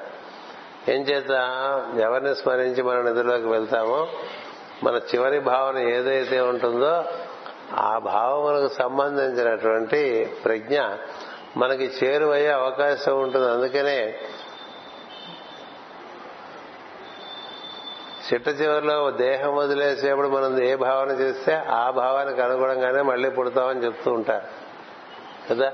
కాశ్యాంత మరణం ముక్తి. ఎందుకని? కాశీలో ఉండేటువంటి వాడు శివస్మరణ చేసుకుంటాడన్న ఉద్దేశంతో. అంత కాశీ వెళ్ళి అక్కడ మళ్ళీ సినిమాలు మళ్ళీ టెలివిజన్లు మళ్ళీ అక్కడ ఏ క్లబ్లు ఉన్నాయో చూసుకుని చేసేదండి. కదా? ఎందుకు వెళ్ళావు కాశీ? శివస్మరణలో శరీరం వదిలేద్దామని పూర్వకాలంలో కాశీ వెళ్ళేవాడు మన రోజు రాత్రిపూట నిద్రలో వెళ్ళటం నిజానికి ప్రతి నిద్ర మరణం లాంటిదే ప్రతి మెలకువ పుట్టుక లాంటిదే. దేనికి? ప్రజ్ఞకి. చైతన్యము రాత్రి నిద్రలో నీకు తెలియని స్థితిలోకి వెళ్ళిపోతుంది. మళ్ళీ ఉదయం నీకు తెలిసే స్థితిలోకి వస్తుంది. కదా? లేచిన తర్వాత కదా నువ్వు ఉన్నావని నీకు తెలుస్తుంది. ఇలా ఈ ఊరు వచ్చి ఇక్కడ పడుకున్నావు అనుకోండి ఇంకా ఆఢంగా నిద్రపోయాం అనుకోండి పొద్దునే లేవగానే ఎక్కడున్నావు అనేది తెలియదు మామూలుగా. ఓహో అనంతపురంలో ఉన్నాం కదా. మాసినేని హోటల్లో ఉన్నాం కదా. అదేమిటో పేరు ఇంటి పేరు అని పెట్టుకున్నారు అసలు అది ఇప్పుడు మాసిగా అది మాసిపోయి లేదు ఇప్పుడు నాలుగేళ్ళ నుంచి చూస్తున్నాను హోటల్ అదే మాసిపోలే.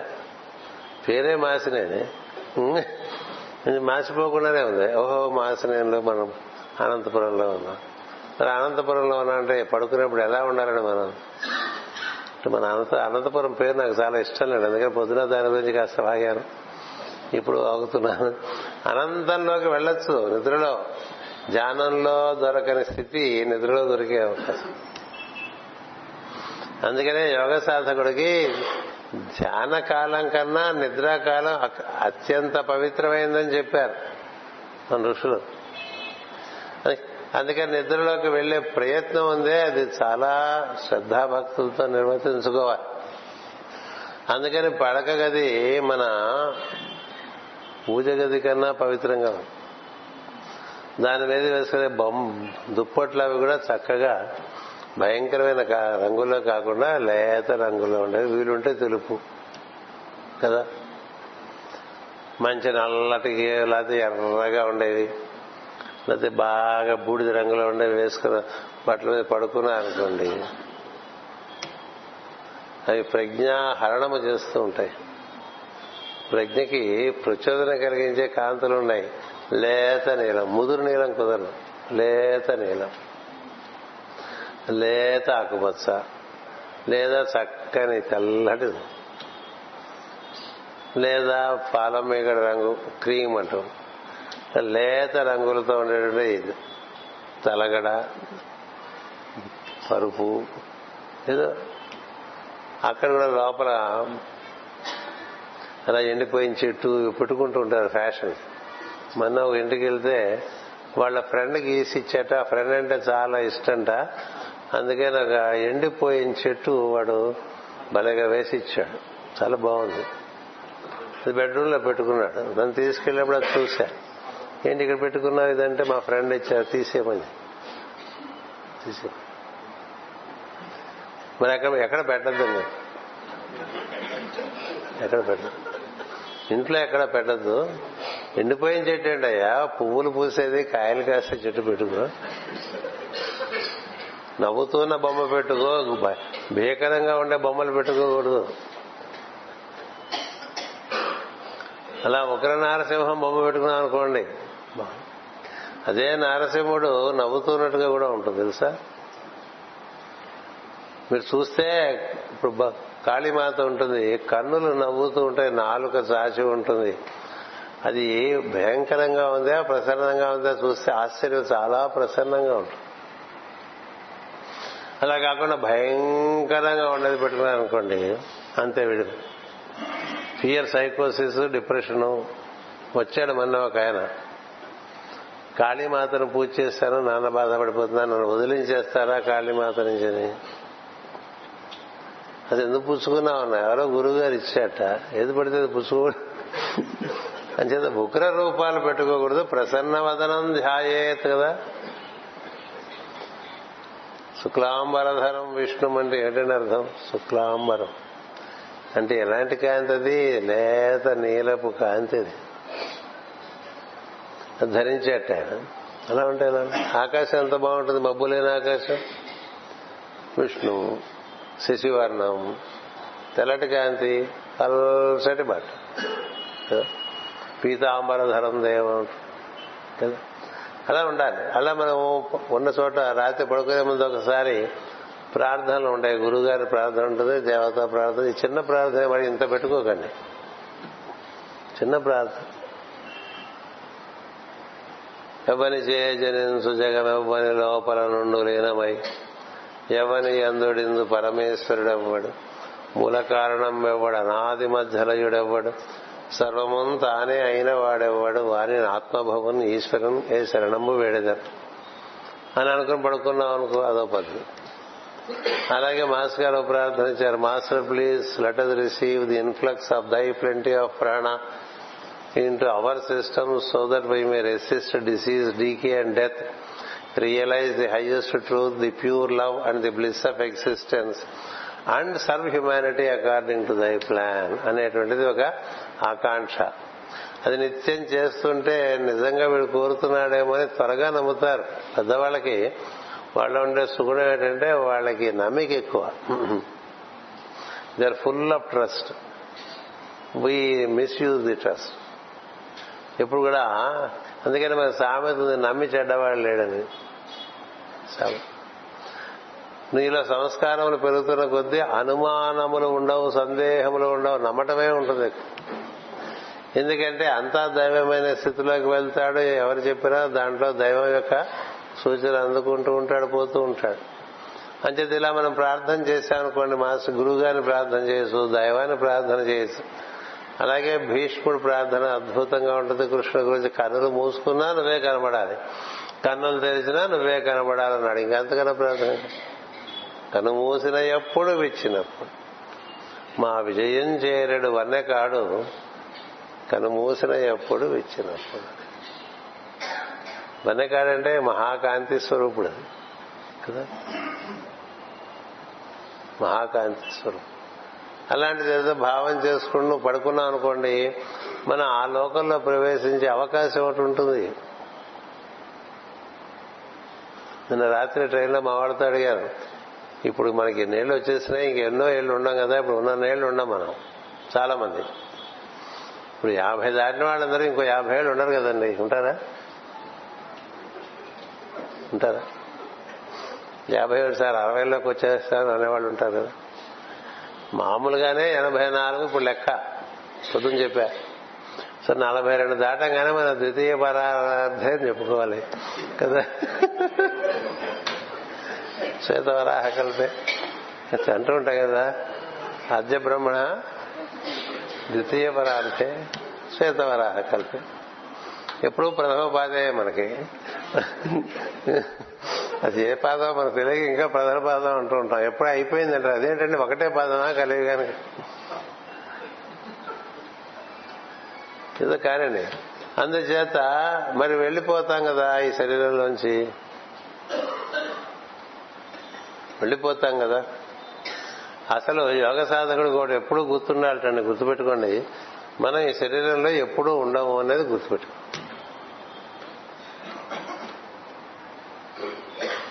ఇప్పుడు ఈ అనంతపురంలో ఎప్పుడు ఉన్నాం కదా? మేము మేము వచ్చిన వాళ్ళం కదా? మనం అంతా ఎక్కడి నుంచో వచ్చిన వాళ్ళం భూమి మీదకి. ఇలా భూమి మీదే ఉండిపోయాం. భూమి మీద కూడా ఈ శరీరంలో ఇదే శరీరంలో ఎప్పుడు ఉండవు ఇంకో శరీరంలోకి వెళ్ళాలి కదా? వెళ్ళాలి కదా? దాని గురించి ఎప్పటి నుంచి ఆలోచించాలంటారు? ఇప్పుడు ఈ ఊరు రావాలంటే మా విశాఖపట్నం మా సోదర బృందం టికెట్లు ఎప్పుడు బుక్ చేసే అడగడం అండి అలా కౌంటర్ ఓపెన్ అవ్వగానే నాలుగు నెలల మంది బుక్ చేసేస్తారు. కదా? కదా? మేలో బుక్ చేశారండి సెప్టెంబర్కి. మరి అంత ముందుగా ప్రయాణానికి టికెట్ బుక్ చేస్తున్నావు కదా? మరి ఆ ప్రయాణానికో ఆ ప్రయాణం మాట ఏంటండి? అసలు దాని టికెట్ ఎక్కడికి కొనాలి? ఎక్కడికి కొనాలి? కౌంటర్లో చేపెట్టి ఎక్కడికి ఇవ్వమంటావా టికెట్ అంటే ఏం చెప్తా? ఎన్నడ ఎన్నడన్నా ఆలోచించాలి. ఎన్నడన్నా ఆలోచించాం కదా. ఒక గురువు గారు శిష్యుని అడిగేటండి నేను జరిగిన విషయాలు చెప్తున్నాను మీకు నేను. How shall I write your your your episode of departure నీ మరణమును ఏ విధంగా లిఖించమంటావని శిష్యుని అడిగాడండి గురువు గారు యముడు కాదు లిఖించేది సద్గురుని ఆశ్రయిస్తే సద్గురువే నీ మరణ లేఖనం. అంతటి వరకు నాకు ఏం తెలుసు. నీ మరణం దేవతల చేతిలో లేదు. బ్రహ్మరాతలో లేదు. ఎందుకంటే పర సాక్షాత్ పరబ్రహ్మ కదా. గురు సాక్షాత్ పరంబ్రహ్మ తస్మై శ్రీ గురవే నమ అన్నప్పుడు మనకి తెలియదు కానీ సత్యం అది. మనకు తెలియదు కానీ సత్యం అది. In his hands is our death sentence ఎలా రాయమంటావు? హాస్పిటల్లో పోతావా? ఇంట్లో పోతావా? ఎంత పోతా ఎవడు కోరుకుంటాడండి హాస్పిటల్లో పోవటానికి? గొట్టాలు పెట్టించుకుంటావా గొట్టాలు పెట్టించుకోకుండా పోతావా? స్పృహతో పోతావా? స్పృహ లేకుండా పోతావా? ఏం చేయమంటావు? అంటే ఎవరైనా కోరుకునేది ఇప్పుడు నేను వీటన్నిటికీ సమాధానాలు మన దగ్గర చాలా సులభంగానే చెప్పేస్తాం. అమ్మమ్మ హాస్పిటల్ సార్ ఇంటి దగ్గర. అందరూ బంధుమిత్రులు కుటుంబ సభ్యులు అందరూ ఉండగానే స్పృహలో ఉండగానే అనాయాసంగా వెళ్ళిపోవాలని కోరుకోవటం సహజం. మరి అలా పోవాలంటే నువ్వు చేయాల్సి ఉంది కదా అంటే నెక్స్ట్. అలా పోవటానికి మనం చేయాల్సి ఉండదండి. ఉంటుందా ఉండదు? సీఏ పాస్ అయిపోతే బాగుంటుంది. సీఏ పాస్ అవ్వాలంటే ఎంత ప్రయత్నం? ఐఆర్ఎస్ ఐఏఎస్ ఐపీఎస్ పాస్ అవ్వాలంటే పాస్ అయితే బాగుంటుంది. అందరికీ బాగుంటుంది. పాస్ ఎంత చేయాలి? ఎంత చేస్తే వస్తుంది? అది చేస్తున్న వాళ్ళే చెప్పగలరు. కదా? ఓ సీఏ పరీక్ష రాసే అబ్బాయిని అడిగారు అనుకోండి ఎలా ఉందిరా అంటే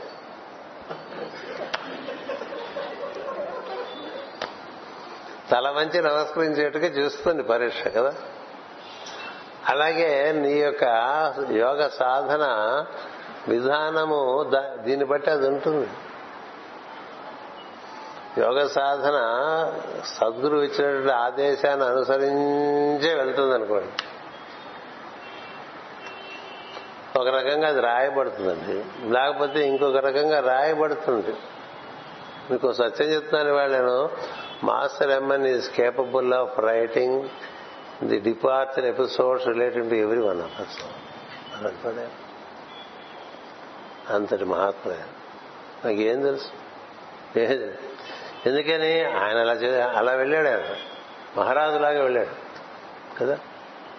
అలాంటి ఒక పరంపరలో ఉన్నటువంటి ఒక వ్యక్తి మనకి మనని నడిపించడానికి సంసిద్ధంగా ఉన్నాడు మనం ఎలా ఉన్నాం? అనేది చూసుకో. ఎందుకు ఈ విషయం చెప్తున్నానంటే యోగ సాధనలో నిద్రలోకి వెళ్ళటం కూడా యోగ సాధనలో భాగం అది గుర్తుపెట్టుకోండి. ఇప్పుడు మరణం గురించి నేను మాట్లాడటంలే. ప్రతి రాత్రి మీరు దేహం నుంచి నిష్క్రమిస్తారు మళ్ళీ ఏదో సమయంలో దేహంలోకి దిగచ్చు. ఆ సమయంలో మనం సద్గురు ఆశ్రమంలో బోధనలు వినొచ్చు. ఓ సత్సాంగత్యం మనం పాల్గొనొచ్చు. అలా ఎన్నో సదుపాయాలు ఇప్పుడు ఈ పద్దెనిమిదవ శతాబ్దం చివరి నుంచి ఏర్పాటు చేశారు. నూతన యుగం అంటే అది మనకు తెలిసిన నూతన యుగం కంప్యూటర్లు కెమెరాలు ఇవన్నీ ఉండగా కాదంటలేదు అవన్నీ నేను. మన్ని చక్కగా తరింపు చేయడానికి సూక్ష్మలోకంలో చాలా కొత్త కొత్త ఏర్పాట్లు వచ్చేసినాయని అందుకని నిద్ర చాలా ప్రాముఖ్యం. మహాత్ములందరూ ఏం చెప్తారంటే పదిన్నర లోపల పడుకోమని చెప్తారు. ఐదు గంటల ముందుగా లేచిపోమని. పదిన్నర కన్నా మెలకుగా పడుకోక మెలకుగా ఉండక ఐదు గంటల కన్నా పడుకొని ఉండక అని చెప్తారు. Ten thirty to five. అది జనరల్ రూల్. ఓ పావు గంట అటో ఇటో అరగంట అటో ఇటో ఇంకెంతకైనా కుదరదు. వీలుంటే పొద్దున ఇంకా ముందు లేమని కూడా చెప్తా. ఎందుకని ఈ నిద్ర మనకి చాలా ప్రధానమైన అంశం యోగ సాధకుడు ఈ నిద్రలో మన ఎందుకు చాలా సర్దుబాట్లు చేసేటువంటి అవకాశం ఉంది. అలా మనకి సర్దుబాట్లు దొరికినాయనుకోండి ఇందాక చెప్పినట్టుగా మనం మరణ వాంగ్మూలం అనేది చక్కగా రాసి రాయటం అంతేకాదు అసలు విషయం ఇంకోటి ఎప్పుడు ప్రయాణం చేస్తాం అనేది ఒకటి ఎక్కడికి ప్రయాణం చేస్తాం ఒకటి ఉంటుంది కదా. ఇప్పుడు అనంతపురం ఎప్పుడు రావాలని నిర్ణయం చేసుకున్నాం పంతొమ్మిదో తారీఖు బయలుదేరితే ఇరవైకి వస్తాం నిర్ణయం చేసుకుని పంతొమ్మిదికి కొన్నాం టికెట్. ఎక్కడికి కొన్నావు? అనంతపురికి కొన్నావు. అట్లాగే వెళ్ళే డేటు నిర్ణయం. మాసరమ్మన్ గారికి వెళ్ళే డేట్ నిర్ణయం తెలిసిపోయిందండి. పలానా రోజు వెళ్తారని. మాస్టర్ సివి గారు కూడా అలాగే తెలుసు. వాళ్ళు ముందే చెప్పేశారు ఈ రోజు వెళ్ళిపోతున్నాం అని సివి గారు ఖరాఖండిగా చెప్పారు. హేమన్న గారు సూచన ప్రాయంగా చెప్పారు. సరే ఎప్పుడు వెళ్తామని ఒకటి రెండోది ఎక్కడికి వెళ్తాం? ఎక్కడికి? Where do you wish to go అదే మనం ఎప్పుడూ ఆలోచిస్తాం. మన చేతుల్లో లేదనుకుంటాం తప్పదు.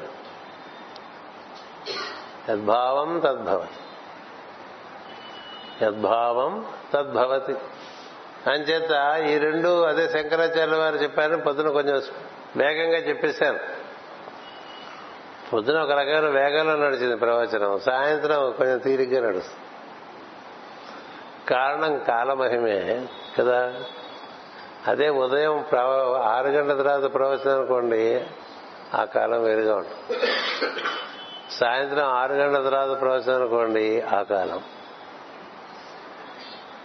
సాయంత్రం ఆరు గంటల ప్రదోషకాలం కదా. సంధ్యా సమయానికి ముందు వెనక చాలా ప్రశాంతంగా ఉంటుంది. అది సందేహం లేదు. అంచేది ఇప్పుడు మళ్ళీ చెప్తున్న శంకరాచార్యులు చెప్పిన కు- కస్యత్వం వా కుత ఆయత తత్వం చింతయ వారం వారహ తత్వం. తత్వం అంటే తత్వం అదే నీవు. తత్వం అదే నీవు. అదేంటే? అది అనే దానికి మనకి పెద్దలు ఇచ్చినటువంటి అవగాహన ఏంటంటే సచ్చిత్ తత్వం. ఉనికి ఎరుక అంటూ ఉండాలి తెలుగులో. ఉనికి ఎరుక.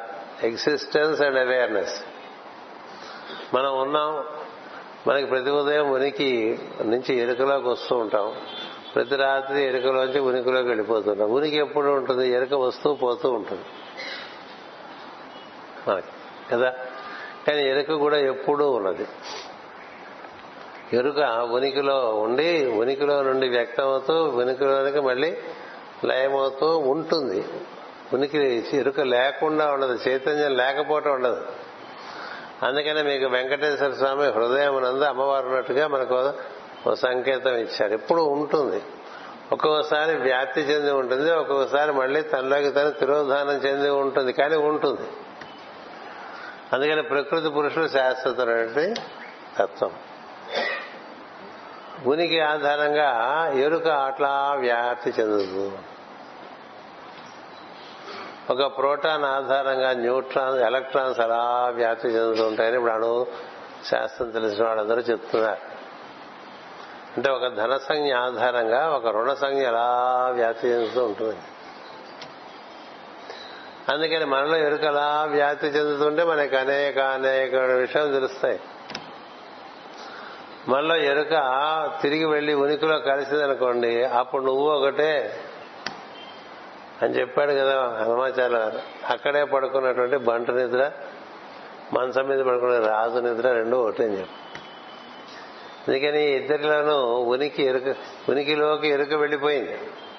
ఉనికిలోకి ఎరుక వెళ్ళిపోతే మనకి ఓ రాయికి మనకి ఒక వృక్షానికి మనకి ఓ జంతువుకి మనకి మరో పడుకున్న మనిషికి ఏం తేడా ఎరుక వల్ల మనకి తేడాలు ఎక్కువ ఎరుక ఉన్నటువంటి వాడు ఎక్కువ వెలిగిపోతూ ఉంటాడు ప్రపంచంలో. ఈ ఎరుక ఉన్నా లేకపోయినా ఉన్నాడుగా.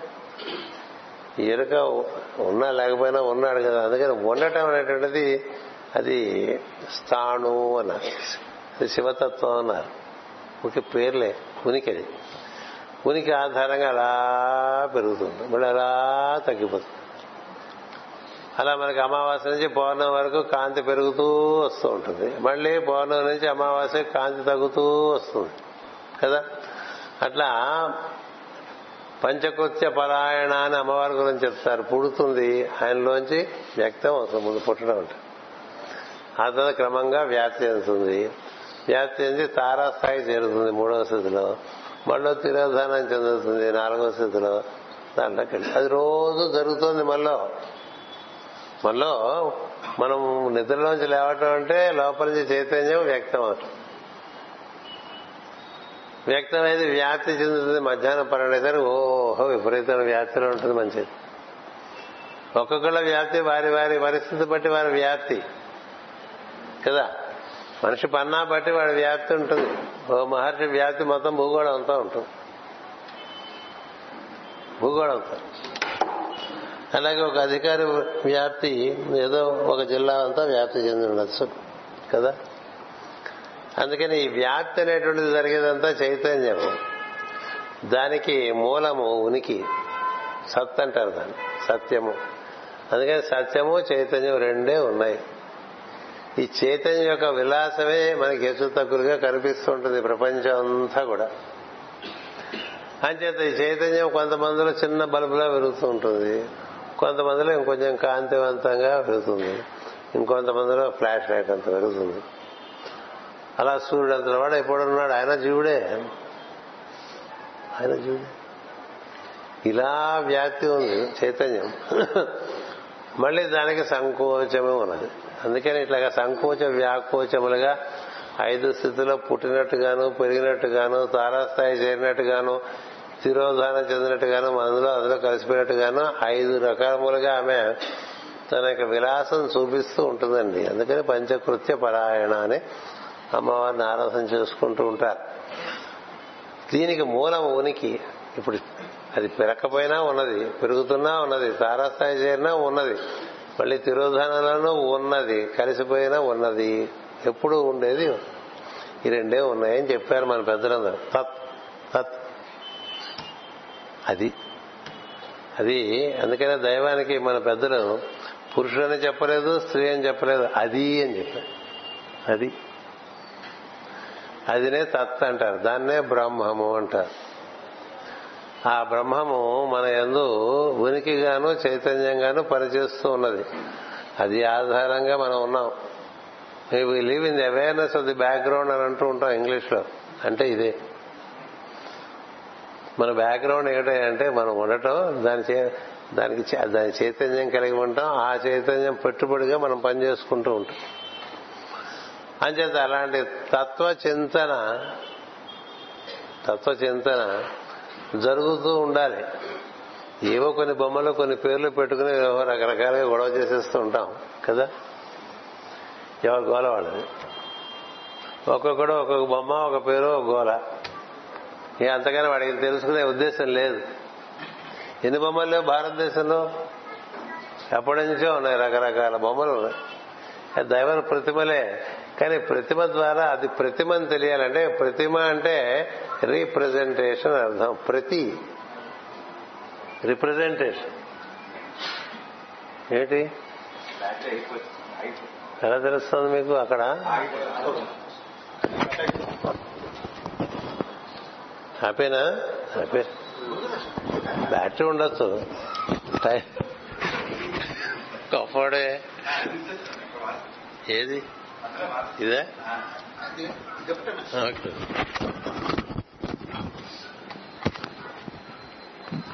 రామకృష్ణ ఎలాంటి వాడంటే నాబోటి వాడు ఒకప్పుడు ఇరవై ఏళ్ళ క్రితం వస్తే రోజుకు పద్దెనిమిది గంటలు మాట్లాడించేసాడు నా చేత.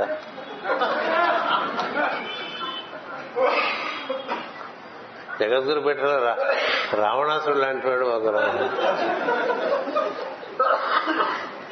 ఎన్నెన్ని ఎన్నెన్ని ఎన్నెన్ని ఎన్నెన్ని ఎన్నెన్ని. ఇలా కుదరదని చెప్పి ఆ తర్వాత మా ఆవిడతో రావటం మొదలుపెట్టా. అప్పుడు తగ్గాడు.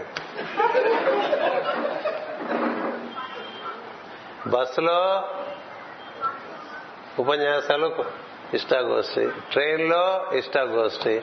కూర్చుంటే ఇష్టాగోష్ఠి నుంచుంటే ఇష్టాగోష్ఠి తింటుంటే ఇష్టా దింపది. ఎంత ఎంత ఆకలో మనిషికి. సచ్చే ఆకలి. అందుకని బ్యాటరీ ఉన్నంతసేపు నేను మాట్లాడను. అంచేత తత్వం చింతయ వారం వార మనకి చాలా పిచ్చిలో పడిపోతున్నాం అందరం. అందరం పిచ్చిలోనే ఏదో పేరు ఓ రూపం దాంట్లో ఇరికిపోతాయి ఫినిష్ కానీ ఏ పేరు ఏ రూపం ధరించి ఎవరు వచ్చినా వాళ్ళందరూ తత్వమే బోధించారు. ఇప్పుడు రాముడైనా తత్వమే కృష్ణుడైనా తత్వమే. కదా? యేసు అయినా తత్వమే. సాయి అయినా తత్వమే సిబివి అయినా తత్వమే. ఎవరు చెప్పినా తత్వమే చెప్పారు. తత్వం వదిలేసి వాళ్ళు పట్టుకుంటామండి మనం. చూడండి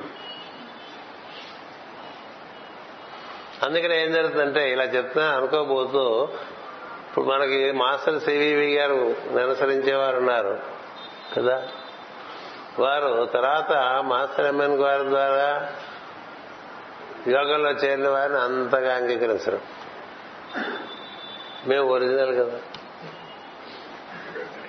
మాస్టర్ ఎంఎన్ గారిని అనుసరించే వారిలో కదా మళ్ళా ఏకే గారిని అనుసరించే వారు తయారయ్యారు.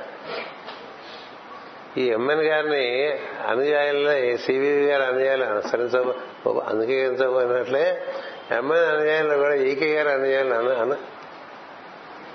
అంగీకరించారు. ఎందుకంటే పాత కొత్తది అంగీకరించదు. పాత కొత్తది అంగీకరించదు. ఒక ఒక జాడ్యం మనసులో ఉండే జాడ్యం. అదే. అదే విద్యుత్ అక్కడ వెలిగింది ఇక్కడ వెలిగింది ఇప్పుడు ఇక్కడ వెలుగుతుందండి నేను అక్కడ చదువుకుంటానంటే అది మాడిపోయింది అయిపోయింది. మనం ఏ బల్బు కింద మొదలుపెట్టాం ఆ బల్బు మాడిపోయిందని. ఇంకో బల్బు వచ్చిన అదే బల్బు అదే వెలుగు కదా. అది ఎందుకునో ఇక్కడికి ఎక్కదు.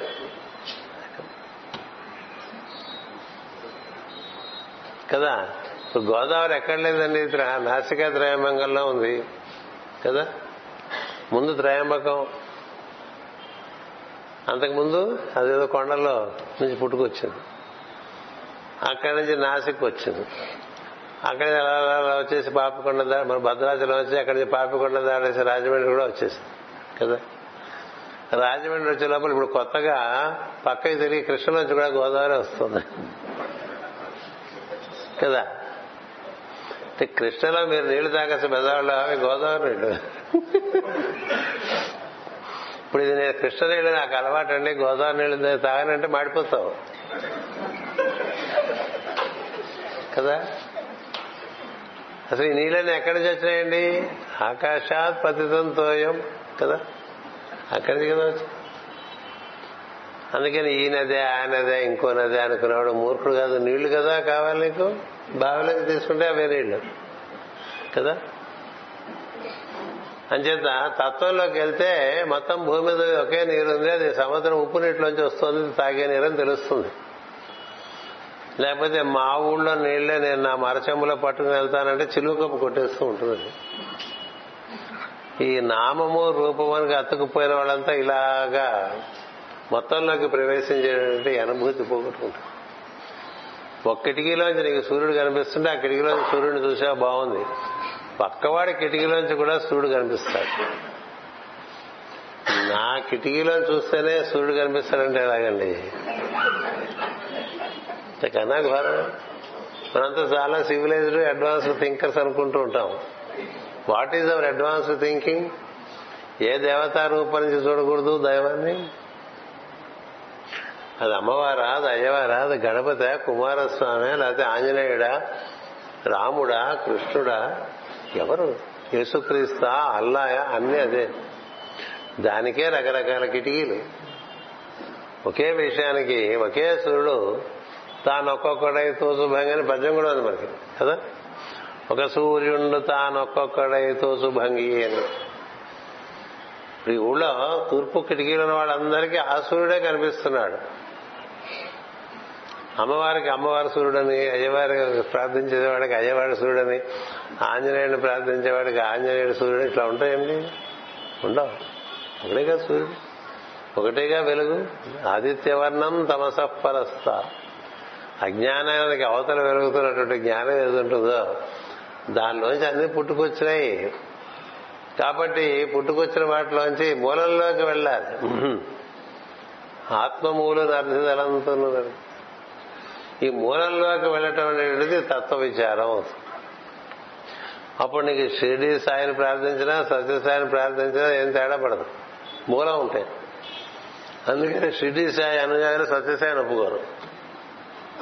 ఒప్పుకోరు. సత్యసాయి అనుగాయలు ఇప్పుడు ఇంకొక ఆయన వచ్చేసాడు అక్కడ కర్ణాటకలో. ఇంకో వచ్చాడు. ఆయన సాయి ఆయన చుట్టూ చాలా మంది ఈ ముందు సాయి వాళ్ళ వెనక తర్వాత సాయి వాళ్ళని ఒప్పుకోరు. ఈ ఒప్పుకోవటం అనేది నీకు జాడ్యం. మా ఇంట్లో మా ఇంట్లో ఎలక్ట్రికల్ బల్బే ఎలక్ట్రిసిటీ మిగతాది ఎలక్ట్రిసిటీ కదా. ఆ బల్బ్ అంటే అది ఎక్కడి నుంచి వచ్చింది? అక్కడ ఎలక్ట్రిసిటీ వల్లే వెలుగుతోంది. ఇక్కడ ఎలక్ట్రిసిటీ వెలుగుతోంది. ఎవరింటో అయినా ఎలక్ట్రిసిటీ వల్లే ఎలక్ట్రికల్ బల్బ్స్ అనేవి వెలుగుతాయి. కదా? అందుకని నువ్వు బల్బును చూస్తావా? బల్బును వెలిగిస్తున్నటువంటి తత్వాన్ని చూస్తావా? విద్యుత్ కనపడదు. కానీ విద్యుత్ అన్నింటినీ వెలిగిస్తుంది. నీలో నేను రోజు పొద్దునే నేను వెలిగిస్తుంది అదే. నువ్వు నిద్రలేచి నేనున్నానని అనుకోవటానికి ఏమిటయా కారణం? లేచిన తర్వాత కదా నువ్వు ఉన్నావని నీకు తెలిసింది నిద్రలో నీకు తెలుసా నువ్వు ఉన్నావని? దోమ కొడితే తెలియాలంతే. ఇప్పుడు నల్లలు లేవు కాబట్టి ఉన్నాయేమో నాకు తెలియదు అంచేత నీవు ఉన్నావని నీకు తెలియజెప్పేటువంటి తెలివి ఒకటి ఉందే అదే సర్వ వ్యాపకమైనటువంటి తెలివి. అది అన్నిట్లోనూ పనిచేస్తుంటుంది. చీమలోనూ అదే పనిచేస్తుంది. దోమలోనూ అదే పనిచేస్తుంది. కుక్కలోనూ అదే పనిచేస్తుంది. కుక్క తోకలో కూడా అదే పనిచేస్తుంది. అది అలా ఆడిస్తుంటే చైతన్యం ఆడుతుంది అక్కడ. అలా మనకి ఒక గేదె అరిచింది అనుకోండి ఏమిటి అరిచింది? గేదె నుంచి చైతన్యం. సౌండ్ చేసిందనమాట సౌండ్ సిస్టమ్ మరి గేదెలో మనలో ఉన్నట్టే. దాంట్లోంచి వచ్చింది. నువ్వు శబ్దాన్ని చూసి ఒకే శబ్దం అందరిలోంచి నీ రకాలుగా వస్తాయి. ఇట్లా ఈ వైవిధ్యంగా కనపడుతున్న దానిలో ఉండేటువంటి ఒకే ఒక విషయాన్ని గుర్తించడం అనేటువంటిది తత్వ విచారం అవుతుంది. అలా చేస్తే తత్వ చింతన అవుతుంది.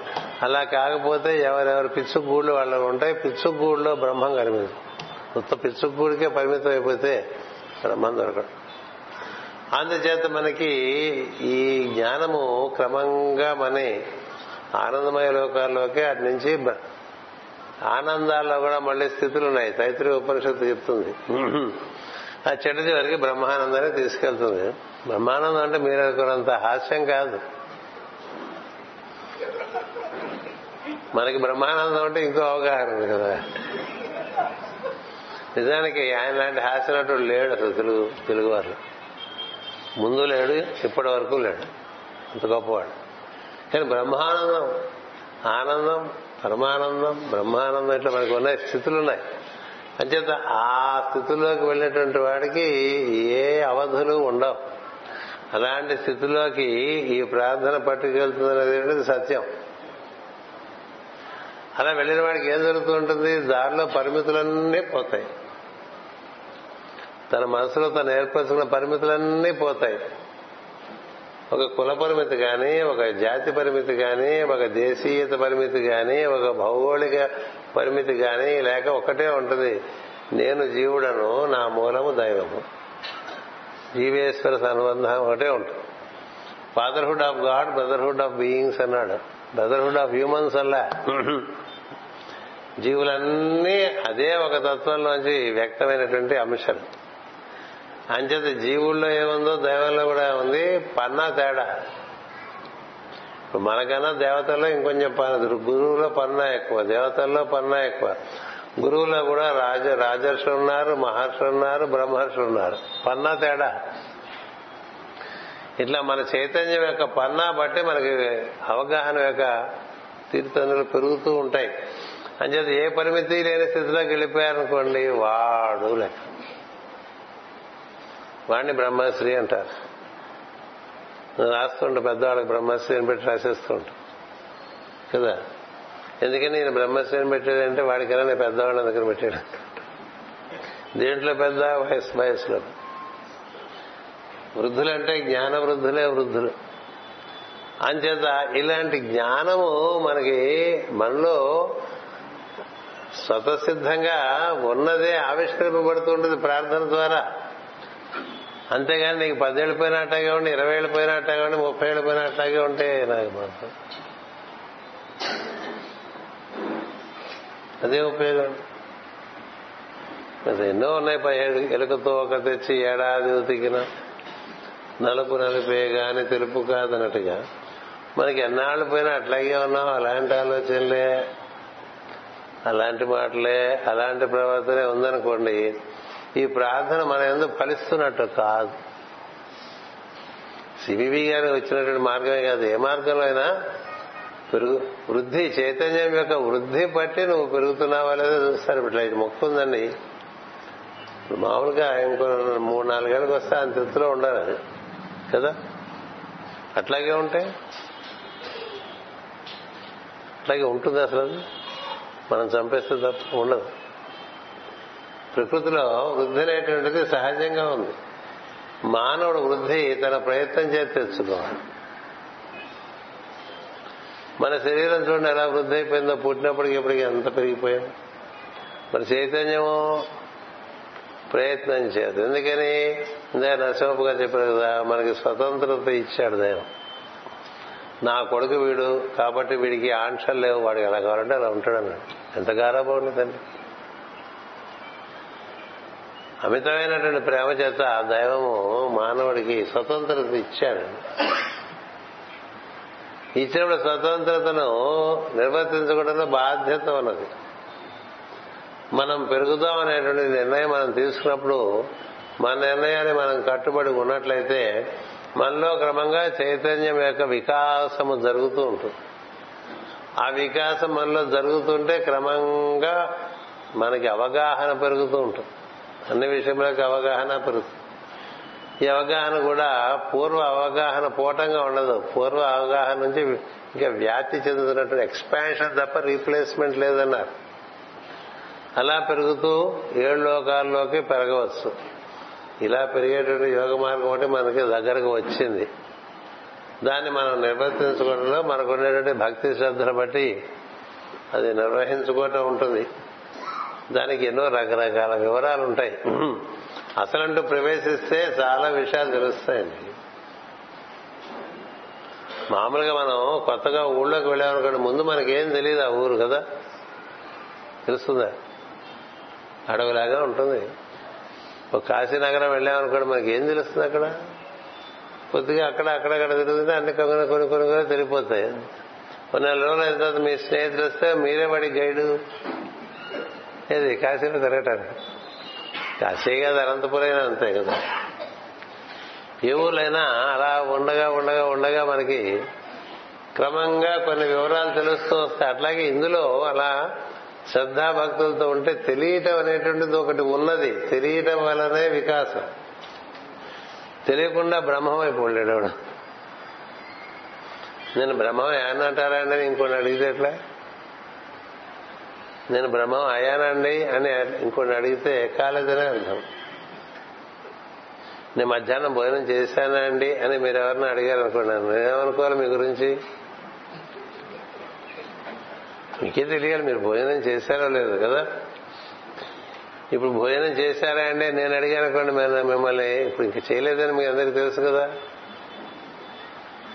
చేసిన తర్వాత తెలుస్తుంది కదా చేసామని అలాగే తిన్నవాడికి నేను తిన్నానని ఎలా తెలుసుంటుందో ఈ జ్ఞానము అంత ప్రత్యక్షానుభవం ఇస్తూ ఉంటుంది. అందుకని తెలిసినంత మేర తెలుస్తూ ఉంటుంది ఇంకా తెలియాల్సింది ఉంటుంది అది అనంతం. అది అక్కడ సమ విషయం ఏంటంటే అది అనంతం. అందుకని అనంతపురం.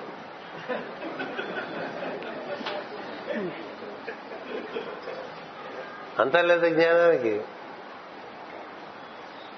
అంతర్లేదు జ్ఞానానికి. కానీ ఒక్కసారి అందులోకి దిగితే అబ్బో ఇంకా. బాగా జ్ఞానంలోకి మనం ఎదిగి వెళ్ళిపోతుంటే మామూలుగా జీవితంలో పెద్ద పెద్ద విషయాలను ఇదివరకు అనుకున్నామని చిన్న చిన్న చిన్న చిన్న చిన్న విషయాలు అయిపోతాయి. చాలా చిన్నవైపోతాయి అలా ఒకసారి విమానంలో మనం ఎక్కితే పైకి వెళ్తుంటే ఇంత పెద్ద మహానగరం చిన్న ఊరైపోయింది. కొంత దూరం అయితే కనబడే కూడా కనబడదు అది కూడా అక్కడే ఉందిరా అని చూపిస్తుంది. ఎక్కడుంది మనకేం కనపడదు. ఇప్పుడు బెంగళూరు నుంచి హైదరాబాద్ అనంతపురం మీదకి వెళ్తుంది అనుకోండి. విమానం అది ముప్పై వేల అడుగుల ఎత్తులో వెళ్తుంది. ఇది ఇది అనంతపురం పైలట్ చెప్పినా మనకేం కనబడదు అన్నీ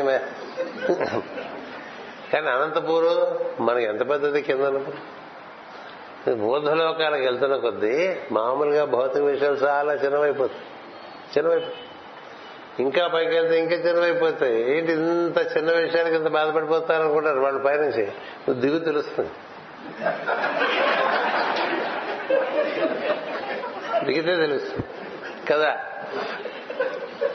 అక్కడ కూర్చొని చెప్పడం కాదమ్మా ఇక్కడ దిగు. ఇక్కడ దిగిన ఏం జరుగుతుందంటే వాడు మళ్ళీ దాన్ని అందుకుని మొత్తం వ్యాప్తి చెందడంలో వాడికి మనకున్నంత సమస్యగా వాడికి ఉండదు ఎందుకని పెరిగిన వాడికి చిన్న విషయాలు చిన్నగా ఉంటాయి. పెరిగిన వాడికి చిన్న విషయాలే చాలా పెద్దవిగా ఉంటాయి. కదా? కొద్దిగా తలకాయ నొప్పి వస్తే పక్క వాళ్ళందరికీ తలకాయ నొప్పి తెప్పి చేసేవాళ్ళు చాలా మంది ఉంటారు. జస్ట్ హెడేక్ కాసేపట్లో అదే పోతుంది కదా? దానికి మందులు తెప్పించేసుకుని లేకపోతే ఈ లోపల ఫోన్ చేసేసి వాడికి వీడికి ఏది? సామర్లకోట్లో తలకాయ నొప్పి వస్తే రాజమండ్రి ఫోన్ చేసేట మన వాళ్ళు వస్తారు రాజమండ్రి మన చూడటానికి.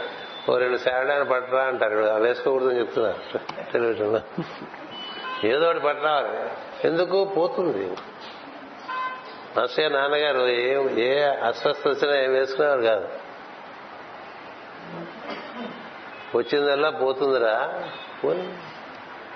మళ్ళీ దీనికి మంది ఏమిటనేవారు జ్వరం అంటే అలా పోతుందండి తెలుసా? మంచినీళ్ళు తాగేస్తుంటే ఔషధంలో కదా? పరమౌషధం ఏమిటో తెలుసా?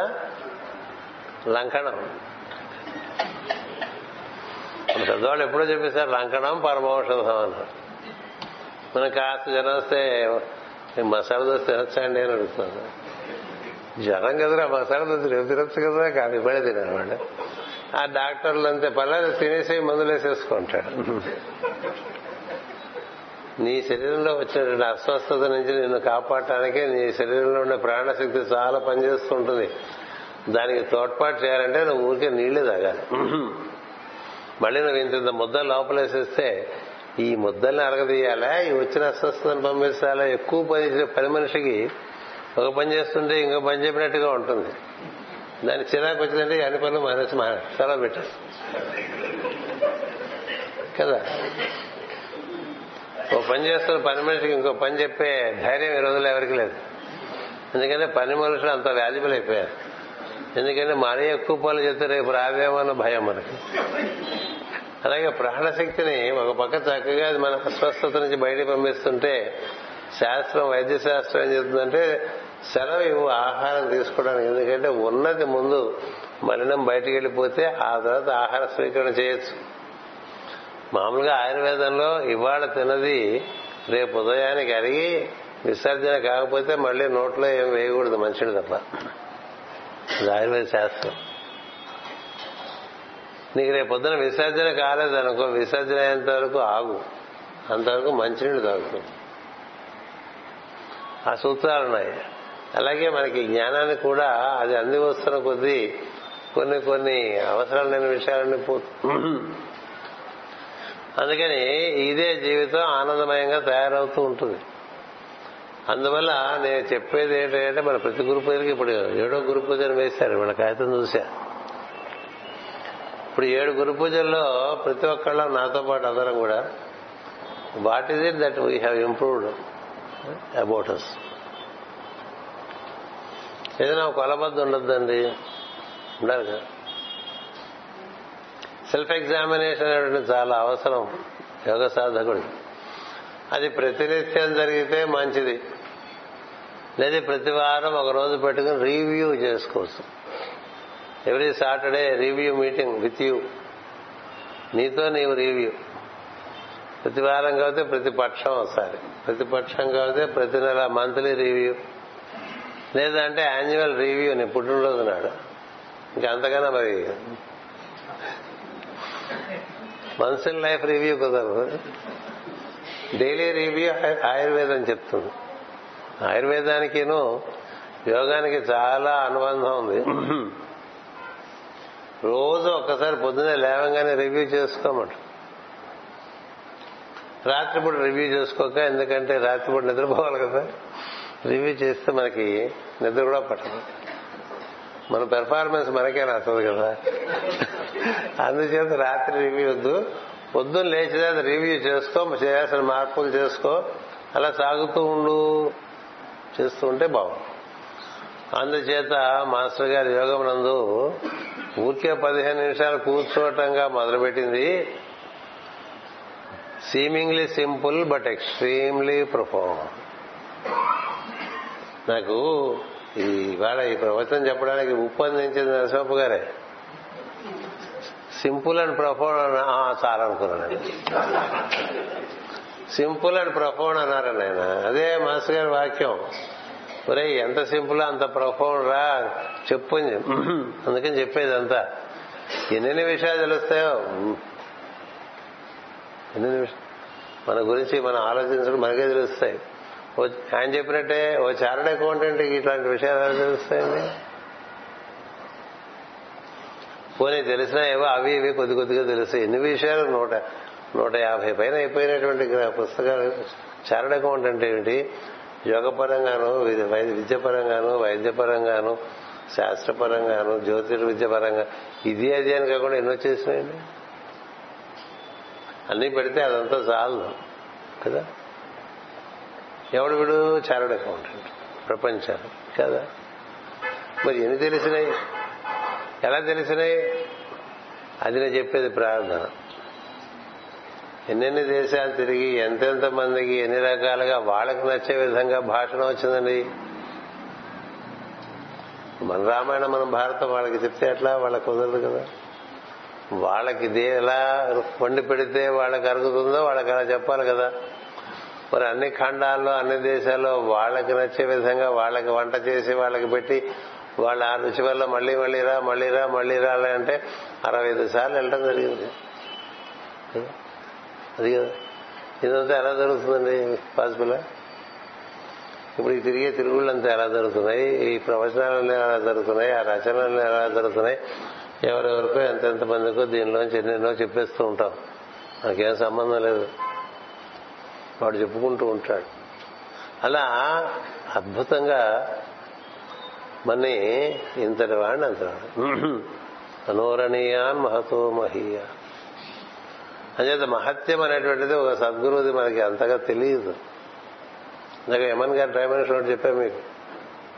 కదా? అలా మన గురు పరంపరలో మనకి వాళ్ళ గురించి ఏమీ అవగాహన ఉండదు. వారి గురించిన అవగాహన మనం వారు చెప్పినటువంటి ఆచరిస్తుంటే క్రమంగా మనకు ఏర్పడుతూ వస్తుంది. అమ్మో ఇంత ఇంతటి మహాత్ముడితో మనం ఉన్నావా అంది అంచేత ఆ వికాసం మనందరికీ కలగాలని అట్లా కలిగించమని మనందరినీ బాగా పట్టి ఉంచమని మాస్టర్ గారు ప్రార్థిస్తూ మీ అందరి దగ్గర ఈ పూటకు సెలవు తీసుకుంటున్నాను. రేపొద్దున మీకు కావాలంటే ప్రవచనం చెప్తాను లేకపోతే ఇష్టాగోష్ఠి పెట్టుకోవచ్చు. సాధన పరంగా ఇష్టాగోస్ పెట్టుకున్నా బాగుంటుంది. మీరు ఎలా చెప్తే ఎలా నాదే అది రామకృష్ణ శాస్త్రి నిర్ణయం చేస్తాడు. స్వస్తి ప్రజాభ్య పరిపాలయంతం న్యాయేన మార్గేణ మహిమహేష. గో బ్రాహ్మణేభ్య శుభమస్తు నిత్యం. లోకా సమస్త సుఖినో భవంతు. లోకా సమస్త సుఖినో భవంతు. లోకా సమస్త సుఖినో భవంతు. ఓం శాంతి శాంతి శాంతి.